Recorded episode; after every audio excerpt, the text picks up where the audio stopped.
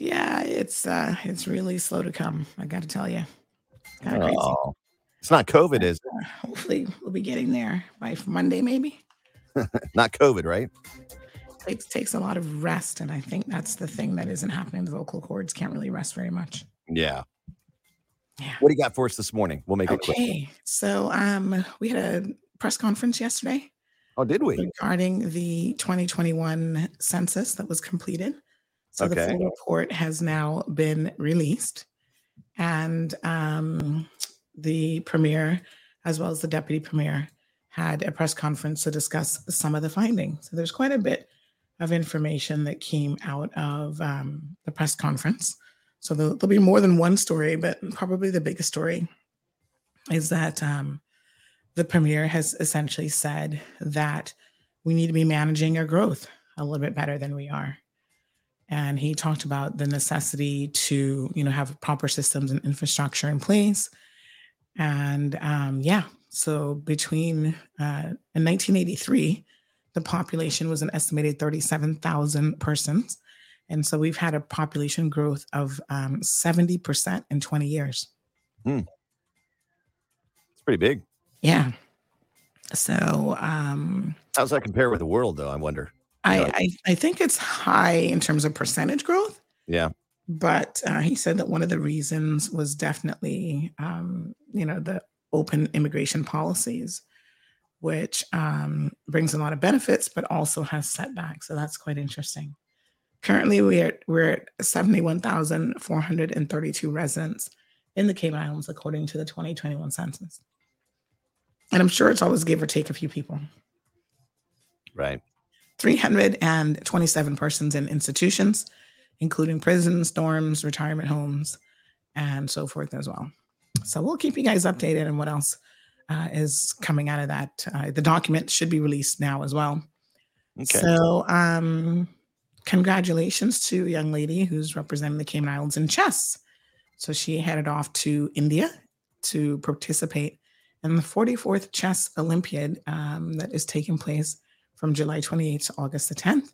So she looks like she's chess ready and that she's not going to be having any robots break her fingers. yeah, I was thinking that same. They're not playing against robots, right? Yeah, no, she's playing against human beings. So she should be good. Uh, so congrats to the entire team. The chess club is over there now. Um, the Cayman Islands Chess Federation, formerly known as the Cayman Chess Club, Mhm. uh, is uh, is all on top of it. So good luck to them. Awesome. Uh, JetBlue is planning on purchasing Spirit for Mhm. 38 point or 3.8, sorry, 3.8 billion dollars. And um, this is kind of interesting because it came after um, another budget airline called Frontier Airlines tried to purchase, um, or they were trying to merge with Spirit, and so that fell apart. So now this merger with JetBlue has come about. But they're actually saying that this will mean an increase in fees, which I thought the opposite would be happening, but no. But it would give the two um, a fleet of 458 planes. So yeah, sounds I think what it what it does is it it allows, and you know this, like when you certain cities only airports have only enough space uh, Yes. for, for for planes to come in and and so I think what JetBlue wants to do is take over some of those cities that Spirit has that JetBlue doesn't have. Yeah. Yeah, so that'll No, give them more. It'll give them more destinations uh, Right. when you book for for JetBlue. Yeah, definitely some expansion and, and available routes. So Mhm.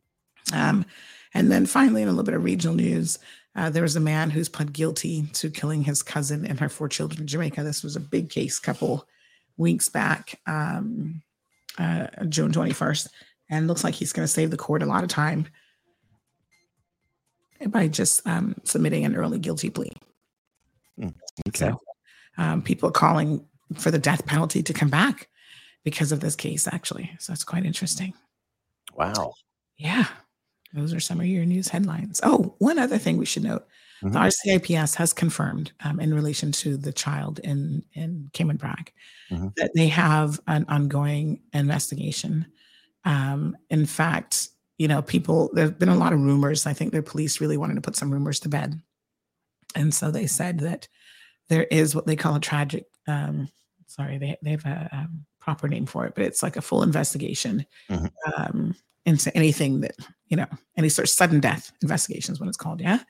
And so they have actually moved um, five police investigators, supported by forensic specialists and a pathologist, were sent to Cayman Brac on Wednesday to support the local team uh, with their ongoing investigation. So this multi-agency approach is being taken, they say, to ensure that all avenues are explored because there's a lot of stories flying around. So the police also wanted to confirm that at this particular time, no arrests have been made because that was one of the rumors that was in full circulation that several persons had been arrested. So there you have All it. Hey, well, uh, today, oh, good luck. I don't know if you um, if you were able to have a friend in the United States uh, purchase you a Mega Millions jackpot ticket, but Oh, did they today's finally get a winner? today's the draw for Oh, okay. one point one billion dollars. You know, I don't usually um, buy lotto tickets, but I must admit that I did message my friend in Miami, and I said, when it's this high, I'm like, what? What the heck? Just buy me twenty dollars worth of tickets. So, oh yeah, I could do well with um with that money. Yeah, I got my tickets right there. Nice. Got a Can you buy tickets online, or do you have to have someone? No, no, yeah, I had a family member Oh, uh, okay. purchase a couple of tickets. We'll see what happens. I'm thinking uh, maybe, maybe I need a few more. If I'm not here Monday morning, uh, I'll know why. you may you, you might be a little suspicious that I won I won the Mega Millions jackpot. Yeah. You see, that sort of thing for me isn't going to change. My job is still going to be the same. Yeah, Um, you say that, and then you get a billion dollars, and you're like, mm, no, man, I, You know I. I, I really love let where the world sort itself out. I'm gonna take some time off. I got my voice to get back. I've got Well, yeah, like a vacation, but you know, on vacation, I would still be doing my live show. you probably would. You probably would. I believe that. Have a Ah, great weekend, and I hope a you feel better um, for for uh, Monday. Thank you. All right. All Our right. statement with CMR brought to you exclusively on. All right, folks, let's get it ready here. 30 seconds until we go live on radio. Let me just grab some of my links.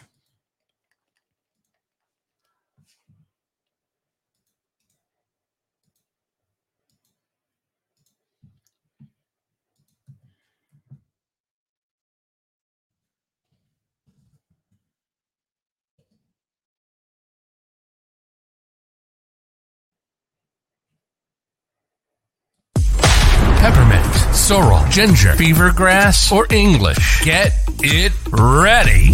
Your morning tea just got hotter Ooh, honey child. On the cold hard truth. Bobo 89.1 and Cayman's number one talk show are bringing you morning talk like no one else. Monday Rewind, Impact Wednesdays, Caribbean Connections, and much more. Don't miss a beat with what's happening in the local community. Just keep sipping your tea.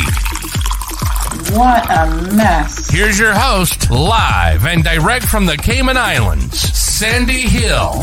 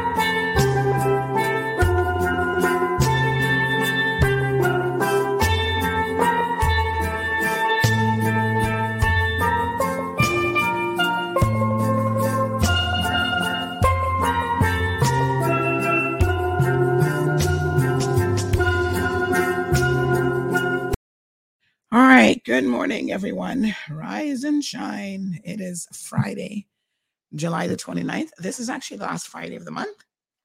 I can't believe it. Uh, Monday is August the 1st already. Wow. Um, the, the entire year is going by quickly, but I feel like this month in particular went by super fast. So, good morning to everyone. Welcome to our Friday edition of the Cold Hard Truth, live on Bobo 89.1 FM and of course also live on Facebook and YouTube. How are you guys doing today? uh, give us a shout out. Join us on social media if you can.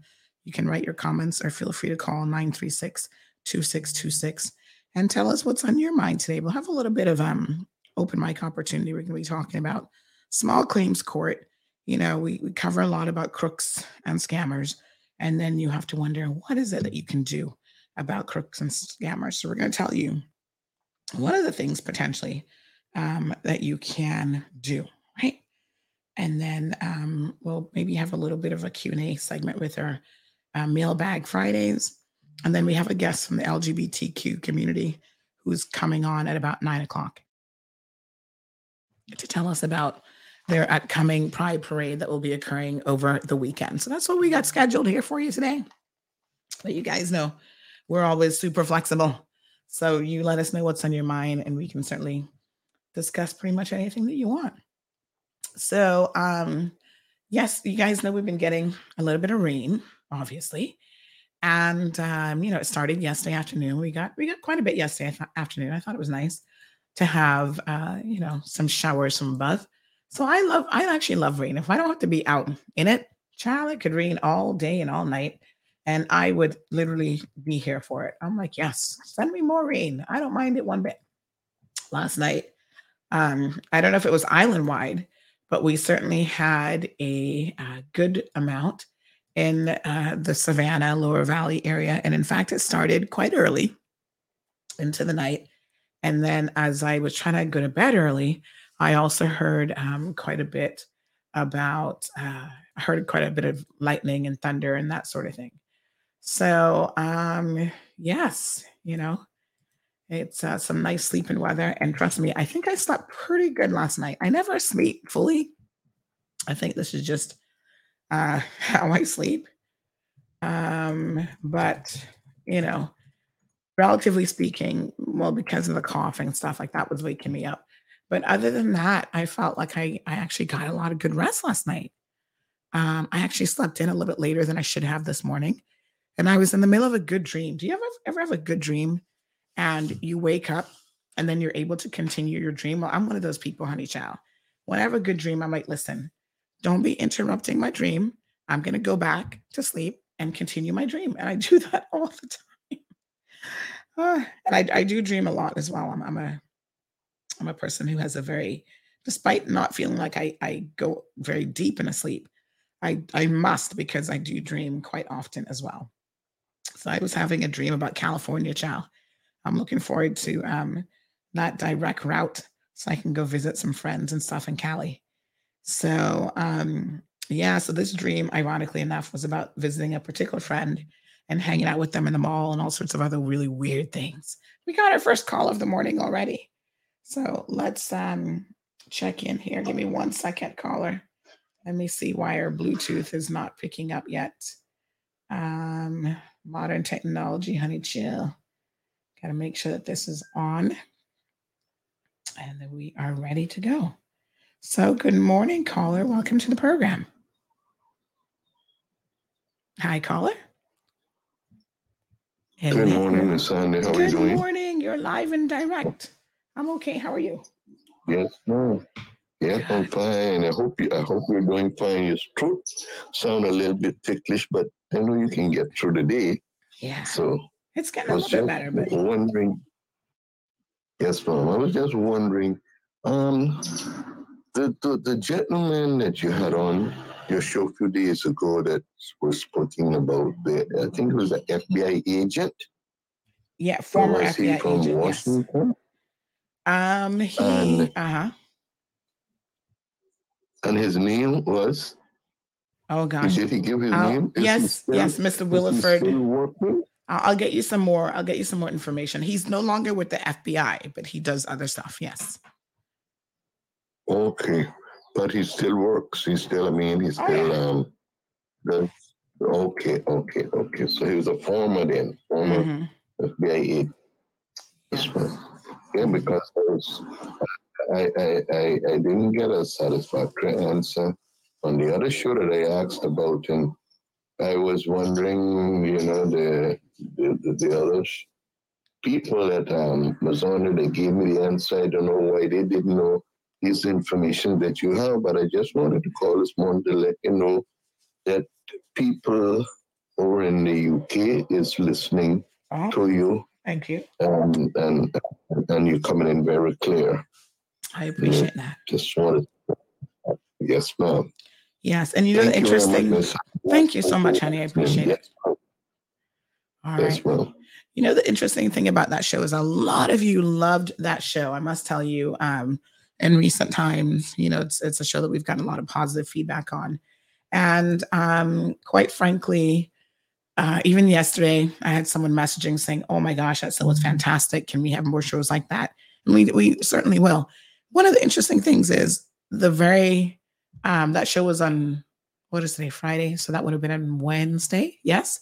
Um, and by Wednesday evening, we were hearing uh, that an arrest had been made in the in that specific case that kind of kicked off the conversation. So in the Donna Lee case, um, an arrest had been made, believe it or not. So they have arrested. There's a little bit of an update on that in case you continue to follow that show. They have actually arrested the police officer, the male police officer. However, they are saying that they essentially are clearing the female police officer. So this is interesting. Um, right? So she, I think, has been making some comments about feeling vindicated and whatever. But they also say that there are other persons of interest. So Constable Noel Maitland has been um, arrested. He was actually arrested Wednesday afternoon in relation to this. And the case, um, the arrest came after a review by the DPP's office there in uh, Jamaica. So interesting. They say, based on evidence, stakeholders believe the police um, should be held accountable for the disappearance of the social media influencer who's reported missing since July the 13th. They continue to, um, you know, work this case, obviously, but they say that in addition to him, uh, there are other people they're expecting to make other arrests as well. So I'm like, what other arrests are we talking about here? Are we talking about the um, the garbage man who may have assisted in the disposal of the body after the fact? Yeah, we're gonna just have to wait and see. So I thought that that was quite an interesting development. Um, that they're saying that uh, you know they essentially have arrested him, not the female girlfriend that has a child for him, but just him, and um, we'll see. Mm-mm-mm. What a thing! The, the saga, the case, just continues to be um, incredibly interesting, taking a lot of interesting turns. So don't forget now, in just this jurisdiction as well as in Jamaica, where we follow the UK um, English legal system, an arrest does not yet mean a charge. So they've not yet charged him. They have arrested him. And those are two very different things, folks. Um, so essentially, we will wait to see what charges come out of that. Yeah.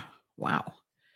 Um, the other thing, and I mean, you, you hope that, of course, when they make a decision to uh, arrest someone, that they are um, doing so, you know, based on the probability that they can actually win a case. But it's quite interesting that the arrest really has come on the heel of so much public outcry, especially in the international media, about what has been going on in relation to this particular case. And as we discussed on uh, our show, you know, there is there is unfortunately a bit of, you know, why this young lady, why why does her case get a bit more attention than some of the other missing persons cases? Because there are a lot of miss, missing people.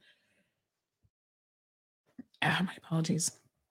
There are a lot of missing people in Jamaica, including children and other blind people, uh, other blind people, children and a young lady, a university student who is blind as well. People can't even take a taxi cab without wondering if they will disappear, right? hmm So, um, you know, we'll have to just sort of wait and see how this plays out. And of course, we will definitely be following the case uh, for all of you to let you know precisely what happens. But she, I think she was just a, a perfect recipe for it. Number one, she's young, she's beautiful. It helps if you're young and beautiful when you disappear. Let's just be honest. Um, and she's a social media influencer. So she had, I don't know, I don't know what she did exactly on social media, but I guess she had a number of followers or whatever. So that's the sort of thing that um gets the case automatically more attention because it's almost like you're a celebrity of sorts. Um, her mother, I was reading yesterday, was actually uh, hospitalized, not directly related to this, but apparently she had some respiratory issues that needed to be um, sorted out beforehand. And because of her daughter going missing, she had to put back her own health, um, you know, requirements. And so now I think, you know, her ongoing uh, health concerns are a bit more concerning. And we, let's be clear, we have missing persons here in the Cayman Islands as well to this day that remain missing. Um, someone just reminded me of the Carrie Ann Baker case where, uh, you know, she went missing. Gosh, how many years has that been? And there's never been anything definitive. Uh, and she was a Jamaican young lady who was here working as a nurse. And CCTV footage, the last time anybody saw her was at Foster's at the airport, I believe it was, grocery shopping. And the cameras there picked her up and she left and then seemingly disappeared into thin air. But, um, you know, we've always heard a lot about, and uh, sort of on the ground, about this case. So, uh, but officially it remains an unsolved missing person case. I think that there was some, remember, there, there was some um, blood evidence or something that was found close to the Pedro Castle area, as I recall, that was being investigated uh, by the police and tested. And I can't recall if they ever determined if that was her blood, if that was human blood. I'm trying to remember. Does anybody remember the details of that? Um, do let me know if you recall, because I can't exactly recall. But yes, thank you so much to that caller for um, also expressing that he enjoyed the show on Wednesday. So, Vernita, good morning. Chris K joining us from Brazil. Hey, Chris K, how are you? Thank you so much. Good morning. Um, is here. Dion, representing the Bayanihan uh, Filipino community. Anita, thank you so much, Miss Anita. How are you? We got Wee Wee. We've got Louis from Detroit. Louis says TGIF, everyone. Uh, Marshall from North Carolina. Um, so yes, the Mega Million Lottery is big news in the States. So it's gone up to, hold on one second. Now let me tell you. How many billions? Something. The Mega Million jackpot is now officially, let me see.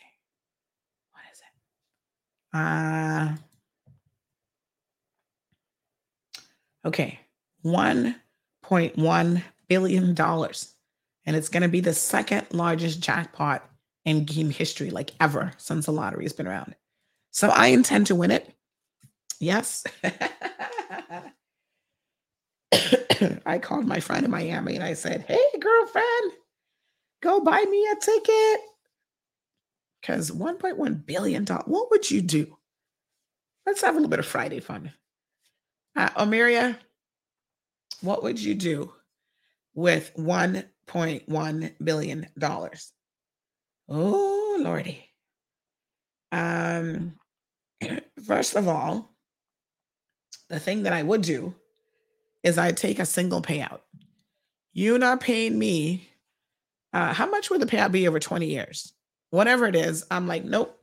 Give me a lump sum. I'll take the penalty and I'll take my money and run. Siobhan, what would you do with the money? Good morning to Miss Felicia. Miss Joy is joining us from Texas. Natasha, good morning. Um, yes, I would. Okay, here, here's priority list, right? This is what I would do in the order of uh, this is like a mathematical equation, the order of operation. Okay. First thing I would do is pay off my mortgage. Be debt free. That's the only real debt that I have mortgage. So I would pay that off. One quick check to CNB. Boom. Here you go, CNB. Thank you very much for the mortgage. I appreciate it, but that's early. And in fact, some of you might have heard me talking about this. Federal interest rates went up again yesterday, 0.75%, and they're going to continue to go up. I think at least, like I said, half a dozen times. I'll think, although I, I kind of feel like it's already at half a dozen times this year, but it's going to continue. It's going to continue to go up, folks. So um, you need to be smart about it. The banks actually issued a notice in the Bankers Association to say that listen, contact us if you're starting to have issues. Not contact the Bankers Association, but contact your bank. So if you're starting to have um, any sort of issues, then uh, you know work with your bank early on. You do not want to wait. We we talked about that when we were talking about the mortgage foreclosure case, right? It's easy to wait, but that's only to your detriment if you wait. So the earlier and the sooner you get a hold of any problem in life, the better. Yeah. So I'm in an accelerated plan to try to pay off my mortgage. So every little extra dollar I get, honey child, I'm paying off my mortgage. So much so that this week I was actually thinking of um, selling my so called luxury vehicle which is now over five years old, it still would command a premium price, and taking that entire amount and just dropping it on the principal of my mortgage. Because trust me, these are the kind of decisions that you want to make right now. I have access to another car, so I don't necessarily that's that's a luxury. In a time when inflation is double digits, potentially a recession is coming our way. You know, I want to be debt free. Yes, honey child, I don't want to spend any money on a mortgage if I don't have to. So if I won the lottery, that would definitely be the first thing I would do. I would accelerate that plan with one simple check. Boom, done. What else would I do? Lavana, I would then uh, invest future investments in land. So you know the difficulties of thinking that any of our children are going to be able to afford land. Oh God, I got to get some tissue. Oh, my sinus is here. Oh, let me see if I can get Miss Stacy. I'm begging you to bring me some tissue, please. Um, so yes, the next thing I would do and invest in some land. So I would buy some like East End. Um, I would try and get like an acre or two, I think, in East End, a couple acres. You know, I would buy something in Cayman Brac. I don't know about Little Cayman. Like I'm still, I I probably should just because when you have 1.1 billion dollars, you can pretty much buy most things that you want you know, little Cayman's a little bit slow for me right now, but in 20, 25 years, my daughter can reap the benefits of that. So yeah, I guess I'll buy a little something Cayman Brac as well. And then um, you know, I'm gonna I'd buy a lot of land actually. I would probably buy uh at least four transactions, depending on uh the amount and location, I think I'll be okay. I want one or two pieces like in town as well. I'm a Georgetowner, yeah. So yes, now y'all don't be inflating the prices just because you hear Sandy want a billion, a billion dollars. Cause I know y'all, Sandy, ring ring. And I'll be like, hello. Um, hold on. Let's let's do one of her voices here this morning. This is how y'all would be. I'm gonna tell you how the phone call is gonna go. Hello. I've got some land for you. It's for sale. Premium price. And I'm going to be like, no, I'm not going to pay that for it. Because just because you hear people got money, I'll be doubling and tripling the price with no justification. I've never understood how land prices even work in Cayman. Y'all seem to just make it up. You're like, oh, well, I feel like it's worth a billion dollars. And it's like, okay. Um, so you take whatever you can get for it, right? Uh, yes, I'd buy some land. West Bay seems to be developing a lot, but I don't think I'd actually buy anything in West Bay. Like I feel when I go into West Bay right now, every other quarter, there's like a new development, especially on Northwest Point. There's a lot going up there. But I do not think that that's probably the one district that I'd kind of be like, yeah, not trying to not trying to knock you West Bay is, but I can't think of anywhere in West Bay that I'd be like, oh yes, I got to grab a piece of land like right here. Uh eh, maybe like an apartment or something. So not necessarily raw land, but maybe in West Bay an apartment. Because I think, you know, apartment rentals is a good investment in West Bay. You could do like a little Airbnb on West Bay Road or, you know, some locations in West Bay. So yes, I would do some land acquisition. And then I would take um, some acquaintances, not necessarily people on my friend list, because some of them might not need anything. Now I know they're sitting there listening to this going, wait a minute, Sandy, you're going to win a billion dollars and you're talking about I'm number five on the list and I don't need any money. What is wrong with you? here, you can hear the next plan here in a, in a minute about who's going to get some money. Hello, good morning, caller. Oh, you let, let me un- before they hatch. Good morning. Yes, child, I'm daydreaming this morning. Why not? no, but there's a beautiful spot in West Bay, good for like what you're in media productions and all like that for uh-huh. years. There's a big old marl pit down in West Bay. When I'm or it used to be, used to be, used to be. Marl pit. When I, I was in that, yeah. Uh-huh. I, I, that's what I'm calling it. I don't know what it really is, but it's so beautiful. It's so scenic. It's oh, it's gorgeous. Really? But you know, uh, um, I don't I don't know where I that good to tell you where, but it's down to some place. But what what am I gonna do with a marl pit? What what do you do with that? Uh, productions, productions, productions. You get all that money now. In media now, Cayman has no real production company. Oh, Hello. Okay. Um, there you um, go. Hmm. But you know, I'm not I'm not in production. So media news and production are two different things. But yeah, yeah, yeah, yeah. that's interesting. That's where you are. Uh-huh. That's where you are. I would I I I I I I already got my my plan for um, you know, the new Cayman, Caymanians only. Yeah. Church, graveyard, school, college, hospital, at least clinics.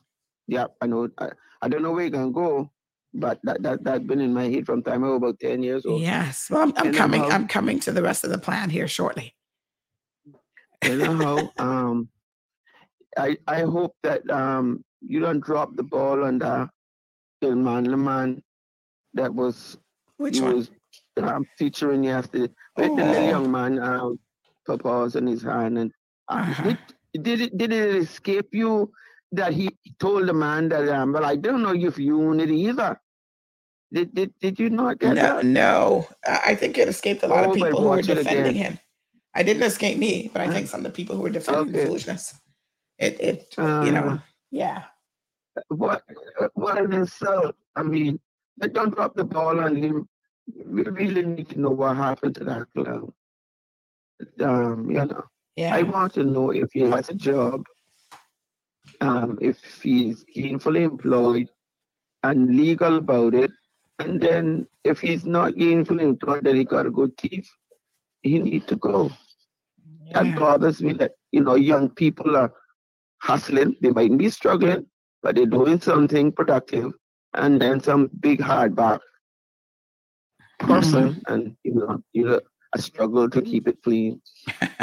um, comes in and just upsets people and insults people, and instead, to me, that's an insult to the whole country. And he's gonna ask the, the, the gentleman if it belo- if if it really belongs to him. Oh, yeah. But I need to work on them information, them immigration form Then. Are you coming here looking at seeking a job? No. Uh-huh. after you after you answer that no, you can't seek a job after that because you would have lied to the government. Mm-hmm. Are you coming here eh, after you get the, the um, when you make the application for the thing then? Are you coming here to seek PR? Yes. well, you can't stop. Uh-huh. To go. That's I will be looking for. If the answer is no, then you can't seek PR. And then come here making babies because, oh, a mother can't be separated from the husband, the husband can't be separated from the mother. You know, the Mhm. child, that's okay. Wherever you going, carry yours. Yeah, Mhm. because we, we, we, we are hosting you now. So wherever you going, then you make sure that you carry yours. That's it. Because see what's happening up in England. They can't talk. They can't have a. They can't. They cannot have a case in court, and they can't come to any decision because you can't separate a family. Oh gosh, my apologies. I didn't mean to hit that one, but it might be appropriate nonetheless. No, but but it's true. You can't do this. You can't do that. You can. We we, we can take evasive action. No, yes. but that man, the air, the immigration need to find out if that man is here legally with their permission. All right, my love. Thank we you. really need to get rid of him. Yes, ma'am. Go back Okay. to your Not my daydreaming. Yes, I got I got a plan here. I want to share the plan because I feel like if I put this in the universe, that might help it come to me. Oh, Have a nice show. ma'am. Thank you, my dear. So Louis Well- says I'm going to take home six hundred and forty-eight point two million dollars if I do a one-time lump sum. All right, I can handle that. Okay, so over five hundred million. He. Uh, all right. So, okay, so I paid off the mortgage. Oh, Salvin makes an interesting point here. Salvin says, um, that it's not smart to pay off the mortgage. Just let interest on your money pay the mortgage. Now, here's the thing, Salvin. That is if you're in a position where you haven't just won a billion dollars. So they say, make your investment, and I see this all the time in these TikTok videos and whatever, make your investment work for you, right? So everybody focuses on, yes, I want to be debt free. But that's the position you take when paying off the mortgage is going to mean that you can't invest in a piece of property. Yeah. Because then the, the idea is, oh, go and invest in an Airbnb or something else that's going to earn you money. And then the money that you're earning, you take and you pay your debt. And they claim that that's how rich people do it. Well, there's rich and then there's a billion dollar rich. There's rich like, oh, I got, you know, three, four million dollars. Um, I'm a millionaire. And then there's like oh i'm i'm like a billionaire rich like that's there's different levels of wealth. And when you can take away 600 million dollars honey child you don't have to worry about oh i don't have any money to invest in investment property. That's almost 650 million dollars. I can buy myself some property a couple condos and stuff like that so that's not a problem so i can do both at the same time that's what i'm saying I'm going to pay the mortgage and I'm going to be buying and acquiring property and land. Okay. So that I can do. Buy me a little apartment complex or something. Although, oh God, the headache of managing and dealing with some people. Mm. But you know what? You know what you pay on the life of a mortgage? So even if you're saying, oh, well, I'm earning money that's going to pay the interest, right? Let me do some interest calculations here. And, uh, you know, of course, someone messaged me the other day and they said that they're with one of the local banks. Um, I think they said FCIB or whatever. And they're like, oh, I never, um, I never see my mortgage going down. I think that they're cheating me and blah, blah, blah. I said, well, um, you know, they're not cheating you, but I said, what you can do is you can request from them um, a, a calculation of all of the money that you're going to be paying over the next 20 years or 30 years, depending on the life of your mortgage. And they will show you each month you make this and this and this and this. And this is how your balance is going to be decreased. This is the interest that you're paying. And I actually sent him a link for a um, invest uh, interest calculator. And he was like, oh, wow, this is so helpful. Yes. I said, Well, you're welcome. So, say you have a 20 year mortgage. Is that the average these years? Um, and you're going to be paying let me see if we can figure this out. So your monthly contribution, say, say you borrow $350,000. This is going to be very, very rough. Monthly contributions, I don't even know what you're going to be paying per month now. Let's say it's $2,600. Interest rates, what, what's it gone up to now? Whatever, prime plus, what's the actual percentage? Compounded. I think they compound it monthly, don't they? Uh, inflation, well, you know that's double digits, child. We don't know where it's going to be in 20 years. Positive annual contribution. So I don't know. What do you pay annually in, on uh, this one's a little bit more in depth. But anyway, all right. Let, let- this is very, very rough. When I say rough, I mean rough because this one's forcing me to put in details that I don't necessarily have. But say I'm starting with borrowing $350,000 annual contribution.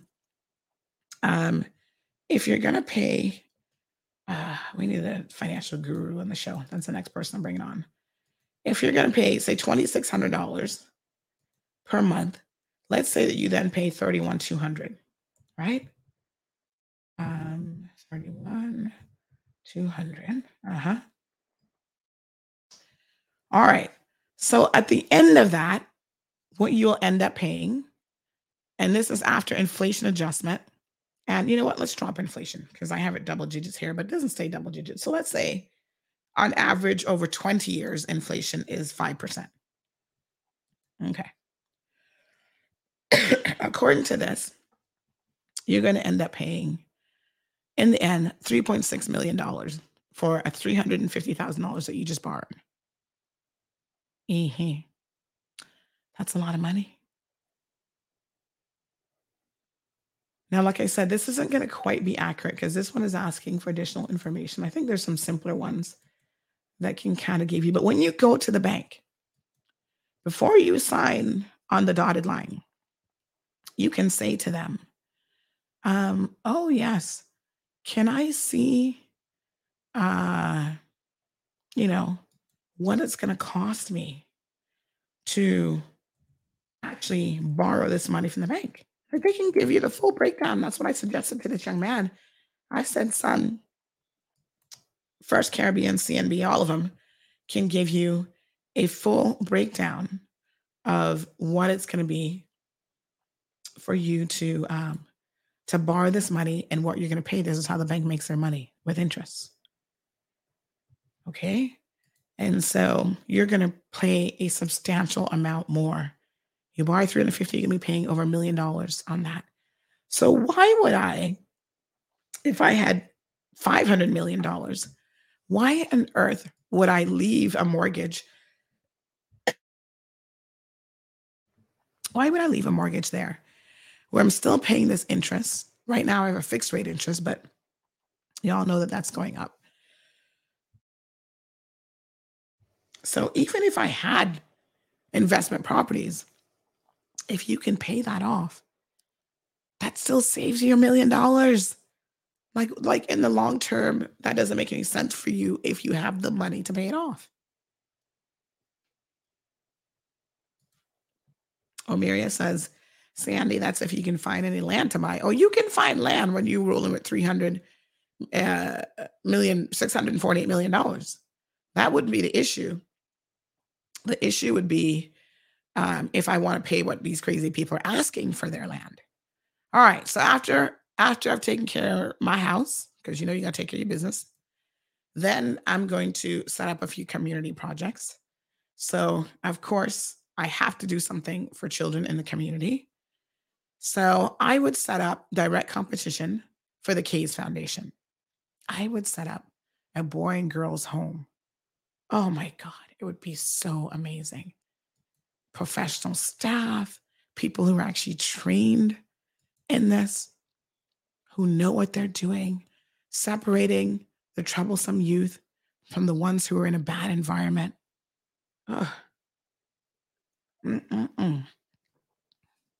Like a little bit of a remediation program. So even if you had a child and you wanted to send them there, they could get like free help with homework in the afternoons.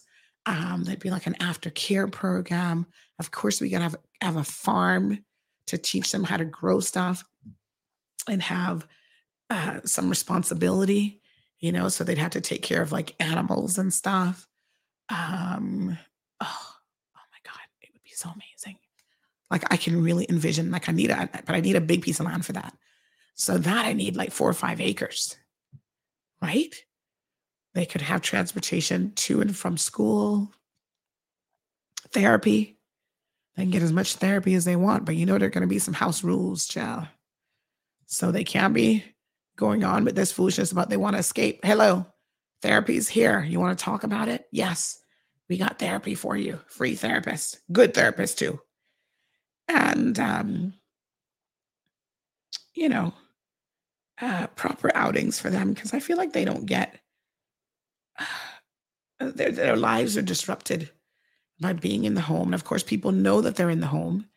And so people judge them based on that. So this is to be like a totally different situation. Like people are to be begging to come to this home, honey child. They're to be like, "Oh, can I come to your your um I don't know what we'd call it. Like we have to come up with a really good name for it. But you know, yeah. They could just be themselves and be free and um I want to do more for children who've been abused. So, like maybe a therapy program, like an intense therapy program, because I do not feel like children who are abused here get the therapy that they need. Sometimes their parents can't afford it. And um, that impacts the lives of the, these poor kids. Uh, we'd set up some advocacy programs to make sure that they're really represented in court and stuff as well. So Lavana says, I would pay off all my bills then um, give to some of my immediate family and a lot of other stuff. So after I do a couple programs, by the way, children top of the list. Then I would do something for um, for pets. I'm not quite sure yet. Like if I would just give a donation to an existing organization, probably, because I don't believe in reinventing the wheel. There's tons of great organizations out there. who are really, really good with the services that they provide, but they're they're strapped for resources. So, I'm like maybe the Humane Society, I'll help them with their relocation efforts or something like that. You know what I mean? So, yeah. Now, here comes the fun part. I got myself some friends and some acquaintances. So, I'm going to give away some money. But there is always um, a stipulation right? When I give you money, these are the rules. So I am going to pick um, some nieces and nephews. Do I have any nephews? I'm trying to remember if I have. Oh, yes, I do. I had to think for a second. I'm like, do I have any nephews? And I thought of two right away. I'm like, yeah, okay. All right. So I'm going to pick some nieces and nephews. Their parents, I believe, are going to be out of luck because they've already lived their lives, honey child. And they've already demonstrated that they've they're more than capable of making a hot mess out of that. So yeah, I don't think they're going to be getting any money, but we'll see. We'll see how I feel about it. But I'll definitely, the next generation is where I'm really concerned, right? So the younger ones in their 20s and 30s, they need a little pull up in life. So I'm going to give everybody, if it's, if I win half a million dollars, I'm just trying to think how much money I got left now because you can be careful. You don't give it all away because you got to invest some and, you know, you got to be smart. So I'm probably going to set aside Oh God. And you got to think about in this current environment, how much money is going to help people without overdoing it. Okay. So I'm going to pick 10 family members. Now, I don't know who they are. I think that that would cover the nieces and nephews, I believe. I don't even know, which is horrible. Everybody's going to get $50,000. Okay. You can do whatever you want with the $50,000. My advice would be to go secure yourself a piece of land, a house, mortgage, whatever. But if you want to use it to start up a business, idea, whatever, hey, you do you. All right. However, the caveat is the rule is you don't get to ever come back and ask me for a single dollar so you waste all of your money. You don't get to come back and say, Auntie Sandy, I don't have no money left because of this. That next thing I'd be like, Erks, pump the brakes, honey child. That's not my business. And I would take a very fast rule on this because you know it's going to happen. Because now they think you got money, they're going to be coming back. Oh, can you help me with another 10,000, another 50? And the answer will be no, I cannot. So um, you get an initial 50. Listen, if you want to take your 50 and be foolish with it and spend it on, on foolishness and whatever, um, knock yourself out knowing that that's all you're going to get. So there will be nothing more for you to have. Yes? Okay. That's just how it works. Um, I'm going to take a vacation. So I don't know where exactly I'm going. Where do I want to go that I really can't afford to go? I don't know. Maybe maybe I'd do like Europe or something, but I, would do like a proper vacation. Uh, of course, I'm going to be traveling all the time, long term now with this kind of money, so I don't have to rush anything. But I'll do like a little, a little initial vacation. Uh, I want to do like Europe, Greece. There's a lot of places on my on my bucket list actually. So I'd pick one place on the bucket list and travel for like the next month. I still got to do the show, so I'm still getting up every morning with whatever the time difference is. I got to pick a time difference. Um,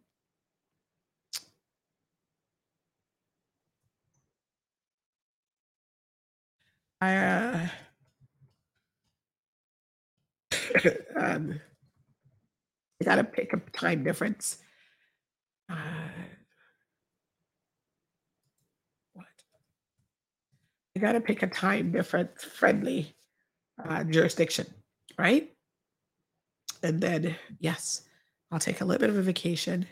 Um, set aside college fund money for my daughter, and um, yeah, I think that that's it. And then whatever's left over, I would maybe look at some investment opportunities in like businesses and stuff like that. You got to be careful though, investing in business because people hear you got a lot of money. They think you can just waste money, you know, and that definitely isn't the case and then you know I'd put it like on a CD or something. I invest in some stocks and whatever else. Yeah. So I oh the most important thing before before I do a single thing with my money, actually, I would hire um, a seasoned financial advisor, somebody who deals with people who have a lot of money, right? Call somebody in New York, Got to find out what their fee is make sure I can afford it. And to sit down and work out with them. Like I say, okay, these are my goals. This is what I want to do. What is it that you can um, guide me on in terms of the decisions that I should be making? So, trust funds um, to use the interest. Uh,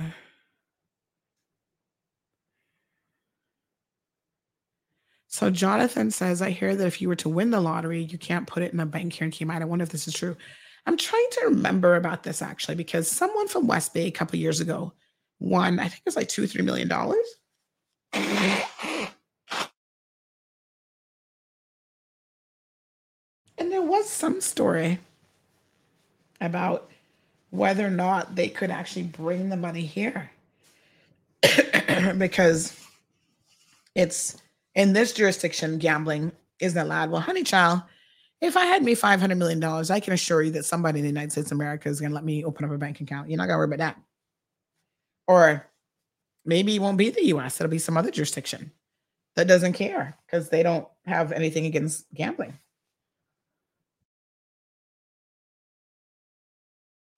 So, yes, it might not be in Cayman, Shaw, but once I have access to it online and it's a reputable country, and a reputable bank, and my money isn't going to be disappearing. Um, of course, you never take that kind of money and put it in any single bank account in any event. you better, you better make sure you know what you're doing, where you're putting it. But Jonathan, I can't remember.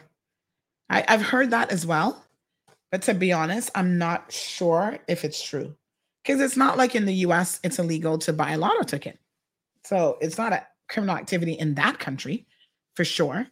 So it's it's not considered the proceeds of um of crime. So I kind of not sure if that's actually true.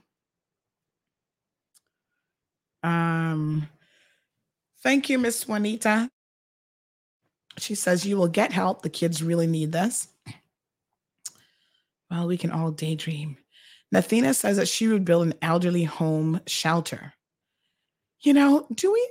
I, I mean, I know we have the Pines, and I'm sure the Pines needs money, but how much space do we need for like elderly people? I feel like Caymanians still believe in keeping elderly people home and taking care of them like through helpers and stuff like that.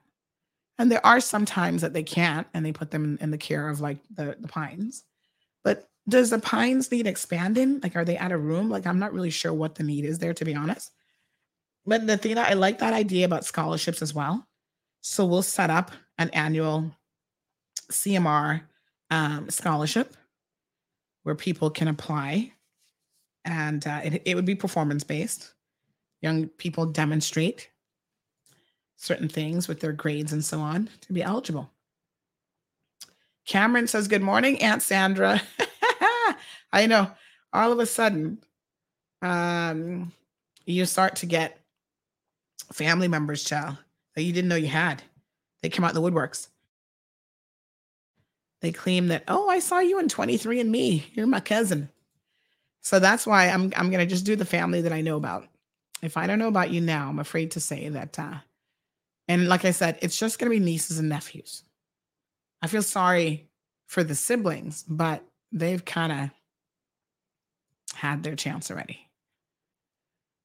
Um, Jonathan says I would bribe the government. Here, Jonathan, now I would bribe the government so I can build my casino. Oh my gosh, Jonathan. Cameron says, you know, I'm your favorite nephew. exactly. Kara says, first place, no one would even know I have the money. Now you see, Kara is smart. This is a good idea, Kara, because a lot of people stress people out when they win the lottery. They stress them out with all these special beggar, beggar, beggar requests. So for most people, it's probably a very good idea that nobody knows that you've won. Good morning, caller. The name of Jonathan's um casino, please. he doesn't he doesn't have it yet, but Jonathan has an idea. He calls it the Jonathan, is it the 3G or the 4G idea? So he's all about go go girls, ganja, and gambling. I think it's 3G. So he has a 3G mm. plan where he wants to open up a casino, a casino that has go go girls in it, and you can sit there and smoke marijuana all day while you gamble and watch the go go girls. That's his idea for financial freedom. I thought I was wondering if that changed. no, child. So Dean, Good morning to Cameron. yes, Morning to Cameron. Morning, morning, Cameron. yes, thank you so much. All right, I'm honey. just dealing with Jonathan's um casino. Yes. Bye. All right. So Dean says, Sandy, you could expand CMR into major news and advertising corporation, also opening a lending institution to lend Caymanians only money for homes and Caymanian owned businesses. Um, I wouldn't get into the lending business because based on what I see every day, Caymanians, a lot of Caymanians have difficulties uh, managing their debt. So that would be a business that would frustrate me. I'm going to send your behind straight to the bank. What I would do, and then you know, Caymanians can be like, oh, why is she charging me this interest rate? She can do this for free. No, no, no. When you're in business, business is business, honey child. As it relates to CMR, we would definitely expand some elements of it. Uh, but of course, being smart about it because you know we we got things locked already. We don't need a whole lot of expansion. I would hire maybe a couple more staff. Um, you know, sometimes I get tired. I can't go to every single event. So yes, I would hire a few more people to assist with events and stuff like that, but not over expanding because I'm not looking to run some conglomerate business. You know, I'm I'm getting up there and age myself. Oh yes, you know, you always have to have that one purchase that is a complete splurge, something that you do not need, but you're gonna buy anyway. So let me tell you what it's gonna be. Y'all ready for this? Where's my drum roll? I don't even know where my drum roll is. Uh, uh, I don't know what my drum roll is. Is this drum roll? No, that's not drum roll. Yeah. All right. Here it is, folks. I would uh, purchase the vehicle of my dreams. Hmm. Now you probably wonder what that is. It's probably not that bad, but um, I got my eyes on something. My motivation right now, like I said, I'm working extra hard to put every extra dollar on mortgage principal, right? So I do have a little vehicle in mind. It is a Benz. Y'all know I'm a little bit partial to Mercedes. hmm And my goal is for my 50th birthday to have that, to have the mortgage paid off first. And then I reward myself with a little purchase of a vehicle, but only if I can pay cash for it. If I have to go to the bank to borrow the money, I can't get it. That's my current goal in my per- current position. Because then that kind of forces you to keep things in perspective. If you can't afford it, you can't afford it. Right. And for me, affording it doesn't mean getting in more debt. So, no, I'm not going to go and borrow money to a car and then pay all this interest and pay 50 times for the car. So, it's about trying to get smarter with our money as we get older. Good morning, Miss Sue. She says we need a retirement community homes built here like they have in Florida. So, retirement community homes. So what what are we talking about here? Where you you buy a home within a retirement community? Um but the homes are more affordable, like affordable housing for retirement folks? Is that what it is? Uh, Jonathan says when you say it like that, you make it sound so unsexy. Your 3G plan really is not a sexy plan. Mathina says she'll work for me. She says, hire me, Sandy. Oh, it's your G3 plan. Oh, I had it reversed. I said 3G. Uh, he says it would have a whole lot more class than the way you said it. Well, you can dress it up all you want, but go go dancers or go go dancers. Gambling is gambling. Yes, you can have a high end casino, but you still you're still going to have people sitting there with gambling habits, stealing from their employers and family members in order to in order to come to your go go club. Soka, get me some more tickets, child. I'm here daydreaming this morning. She says, get someone else to claim it for you so you can remain anonymous. I don't mind people knowing that I'm a millionaire because I'm still going to be rolling in the same fashion that I'm rolling now, pretty much. I'm just going to be debt free with a bit of investment opportunities for my daughter's future. Um, so Soka says her dream car is a Maserati. Um, I'm not really into speed like that. So, um, and I don't even know if Maseratis, like, I'm sure they do go fast, but yeah, I mean, I don't need a Bentley. I don't need a Maserati. What else is considered like a really fly car? You know, a Benz is good enough for me, but I, I would definitely get all the bells and whistles on it. Like in terms of all the tech that's available on the inside of the vehicle, it would be tricked out. All right. Um, happy Renaissance Day, says OCM Productions. It's Renaissance Day. What the heck is Renaissance Day? So, yes, my darling, uh, that's kind of the daydreaming that we did today. Now, I'm, I'm sitting here looking at Offshore Alert because y'all know that, um, like I said, you want to get an idea of what happens with housing in the Cayman Islands and how people lose their homes. And this is not today. This happens, it's been going on for a really long time. Um, you can certainly just go online and have a look at what shows up in court. Oh, there haven't been any recently that I'm looking at though. Uh, so the banks are always taking people to court, honey child, because they want their money if you borrow money for them. So yeah, I would not get in the business of um of loaning people money. That is a lot of risk. The banks do it, and that's why they have certain collateral. Um, ah. That's why they have certain collateral that they they will want to hold on to, and even then, they still have to end up forcing a sale on your property. So this is interesting. There's a winding up petition, the stuff that you see when you go online, start looking at the cause list and stuff like this, right? So there's a winding up petition between Mr. Adrian Briggs and the Security Center Limited and Safeguard Security Services Limited. Interesting. Hmm. I didn't know that they were trying to wind up the security center.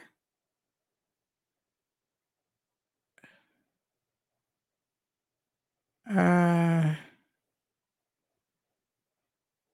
okay. So the petitioner, Mr. Adrian Briggs, um, shows that Safeguard Security Services Limited is an ordinary resident company incorporated in the Cayman Islands, uh, 1994. Okay, the authorized share capital, blah, blah, blah. The principal objects of the company was, um, okay. The petitioner founded the company in 1994, from which date it carried on the business of providing security, sorry, and guarding services as well as related activities within the Cayman Islands, yada, yada, yada. At the date of its corporation, 100 shares, his daughter Catherine Briggs in November 2005, and TSCL, which was and remains under separate ownership, engage in similar business activities to those carried out by the company. In and around September of 2005, the petitioner, Mr. Mrs. Briggs, commenced discussions with Mr. Graham Wall with regard to the pooling of the companies and TSCL's traditional guarding business into a single joint venture. Okay. so in 2005, November, they entered into a memorandum of understanding, which signed on behalf of TSCL, blah, blah, blah. Oh, that, so that's how that company came about. Interesting. So, okay. So, what's going on with that? I didn't know that this was a case, that this was a thing. There's a lot of stuff that goes under radar, especially in civil proceedings. Um, huh. So basically, uh, they're trying to. Well, it's a winding up petition, so they're going to wind up this company.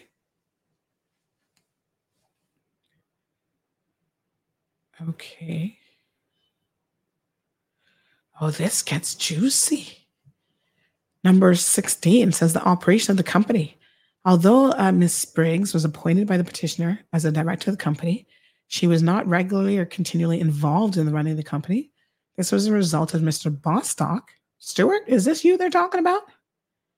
Uh, repeatedly making it clear to Ms. Briggs that he considered her opinions and ideas to be of no value. Oh, snaps. And in pursuing a course with intention and the result of avoiding Ms. Briggs being involved in the day to day management of the company, um, business assets and affairs. Mr. Bostock and originally Mr. Wall were the directors, largely to the exclusion of Ms. Briggs, who with executive roles as regards to the company's business operations. In or about May of 2007, the petitioner loaned $234,000 to the company through a company owned and or controlled by him. Jack Cab hold what? Why would he be loaning Security Center money? I thought that they had money. They getting all these million dollar contracts from government. Um, at the meeting of the board, oh, I think I need to print this one off and read this a little bit closer. At the meeting of the board, the company held in July 2013 that Mr. Bostock, Mr. Wall, and Ms. Briggs voted that the amount of the loan to the company shall be increased to $400,000 by reducing the dividend payable to the petitioner. What the? You see, this is why when you start to invest money in companies and you think it's a good idea, child, always some kind of mix up. That's why I, I want to be the only director, the only shareholder, and I get in bed with nobody else other than maybe a spouse, because sometimes you don't have choice. But y'all need to be careful. Oh, honey child, this gets even better. Point number 21. In and about June 2013, Ms. Briggs was informed by Mr. Wall that Miss Patty Jean Ebanks, yes, who had been an employee of TSCL, had misappropriated nearly a million dollars from and belonging to TSCL. Oh, Jesus, what a mess. Hold on now. Let me clear my sinuses on this one. Lord Jehovah.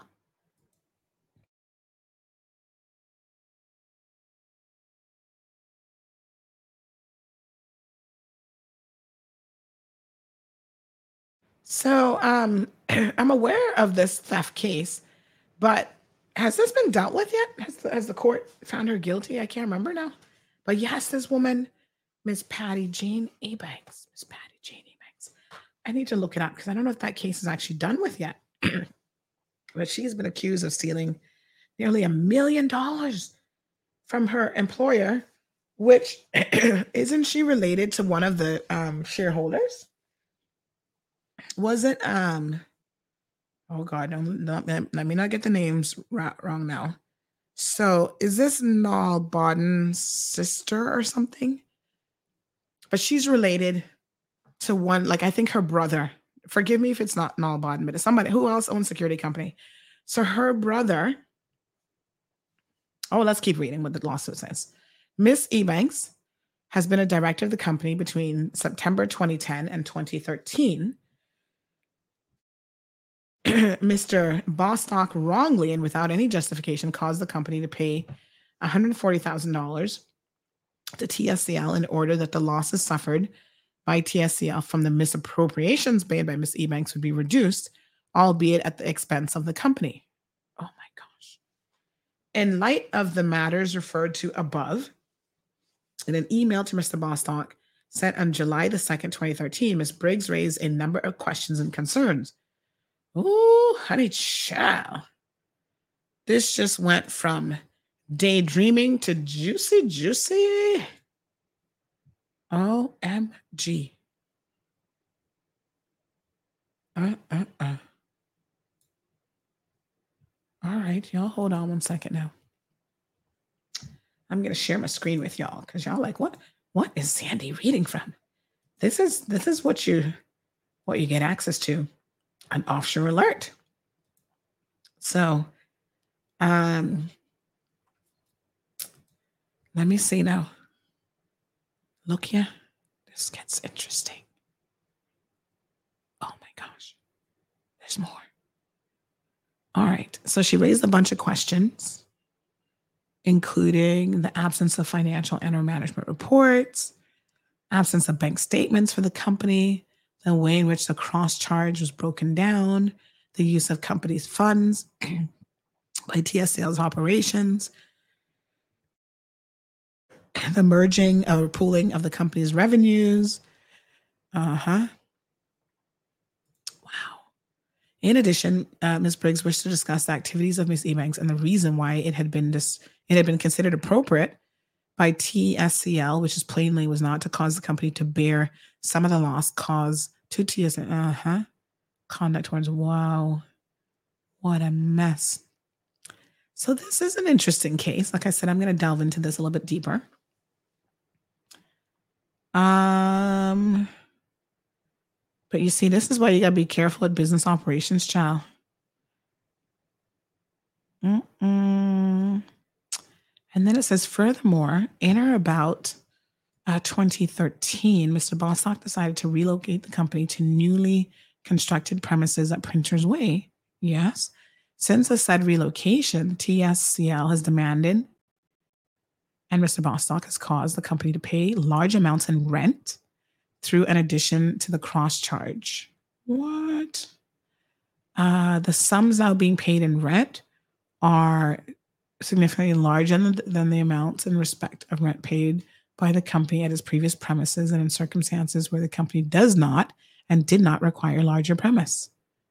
Oh my goodness. What a thing. Wow. In order to conduct its business operations in pursuit of the blah, blah, blah, at a meeting attended by Mr. Mrs. Briggs, Mr. Bostock, and Mr. Rotzi, whoever he is, in about July, did it again express concerns about the management of the company. Okay. Wow. So it looks like um, they're trying to, I guess, wind up the security company. Ah, who would have known? Um, huh. It says that um, they're accusing this company of wrongly appropriated the business and goodwill of the company. Mm, mm, mm. Okay. Wow. So, um, now this is a this is an amended petition. So this was submitted before. So apparently, it says here that they'd offered to purchase a petitioner's shares in the company for eighty-seven thousand two hundred fifty dollars. Uh, the offer did not include any provision for an amount of the f- for the ma- account of the affairs of the company to be carried out. Uh huh. Okay, so now they've amended it to include some additional information. That it was just and equitable to wind up the company, and as such, the gateway for the company to be wound up in accordance with Section 30, 92C of the company's law was met. So um, the TLC, TSCL, that's um, the Security Center, is being represented by HSM Chambers. So of course they're all in the mix. Um, so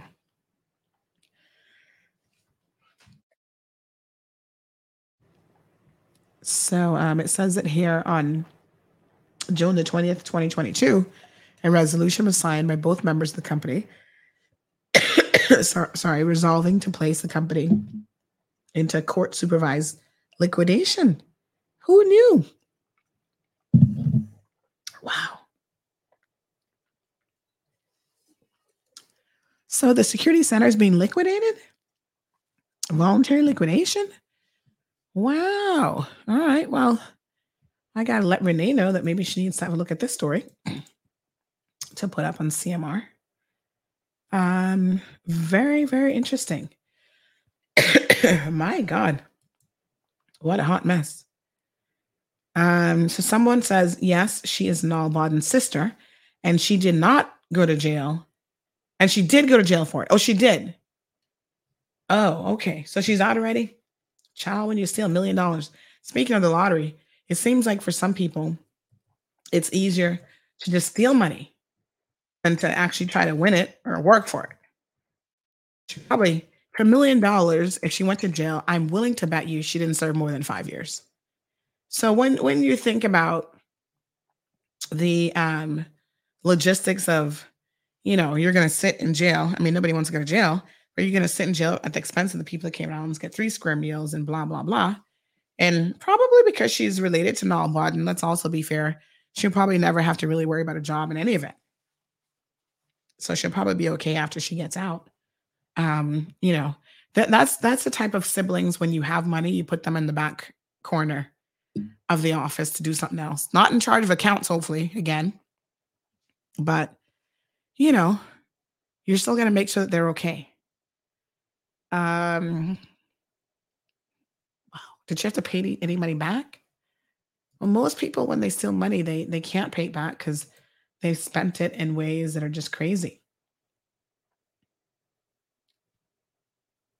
Um, so this person says, yes, it's Naul's sister. Thad Barton also belongs to Naul, always in court for theft. His other sister recently got an award from NASA. Oh, that's nice. Uh, so they sent some links.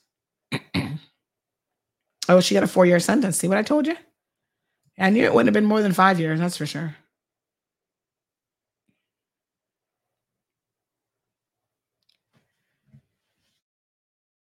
So uh looks like they pared it down. She was originally charged with stealing over a million dollars, but they can only find half a million. you know, you know at, at some point they stop counting as well.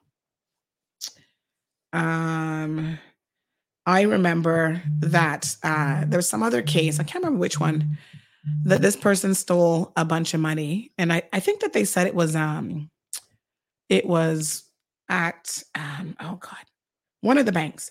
And they said that basically when they got to like a million dollars, they kind of stopped counting because they just couldn't keep counting anymore. I was like, what? One second call. I'm trying to get you back on the um I don't know why it's not picking up on the Bluetooth here. Hold on a second. I'm gonna I'm gonna call you back because the Bluetooth connection has dropped somehow. But yes, um, really, really strange that banks and organizations can have so much money that sometimes they're like, oh God, we got to stop counting because we really don't know how much the person really stole.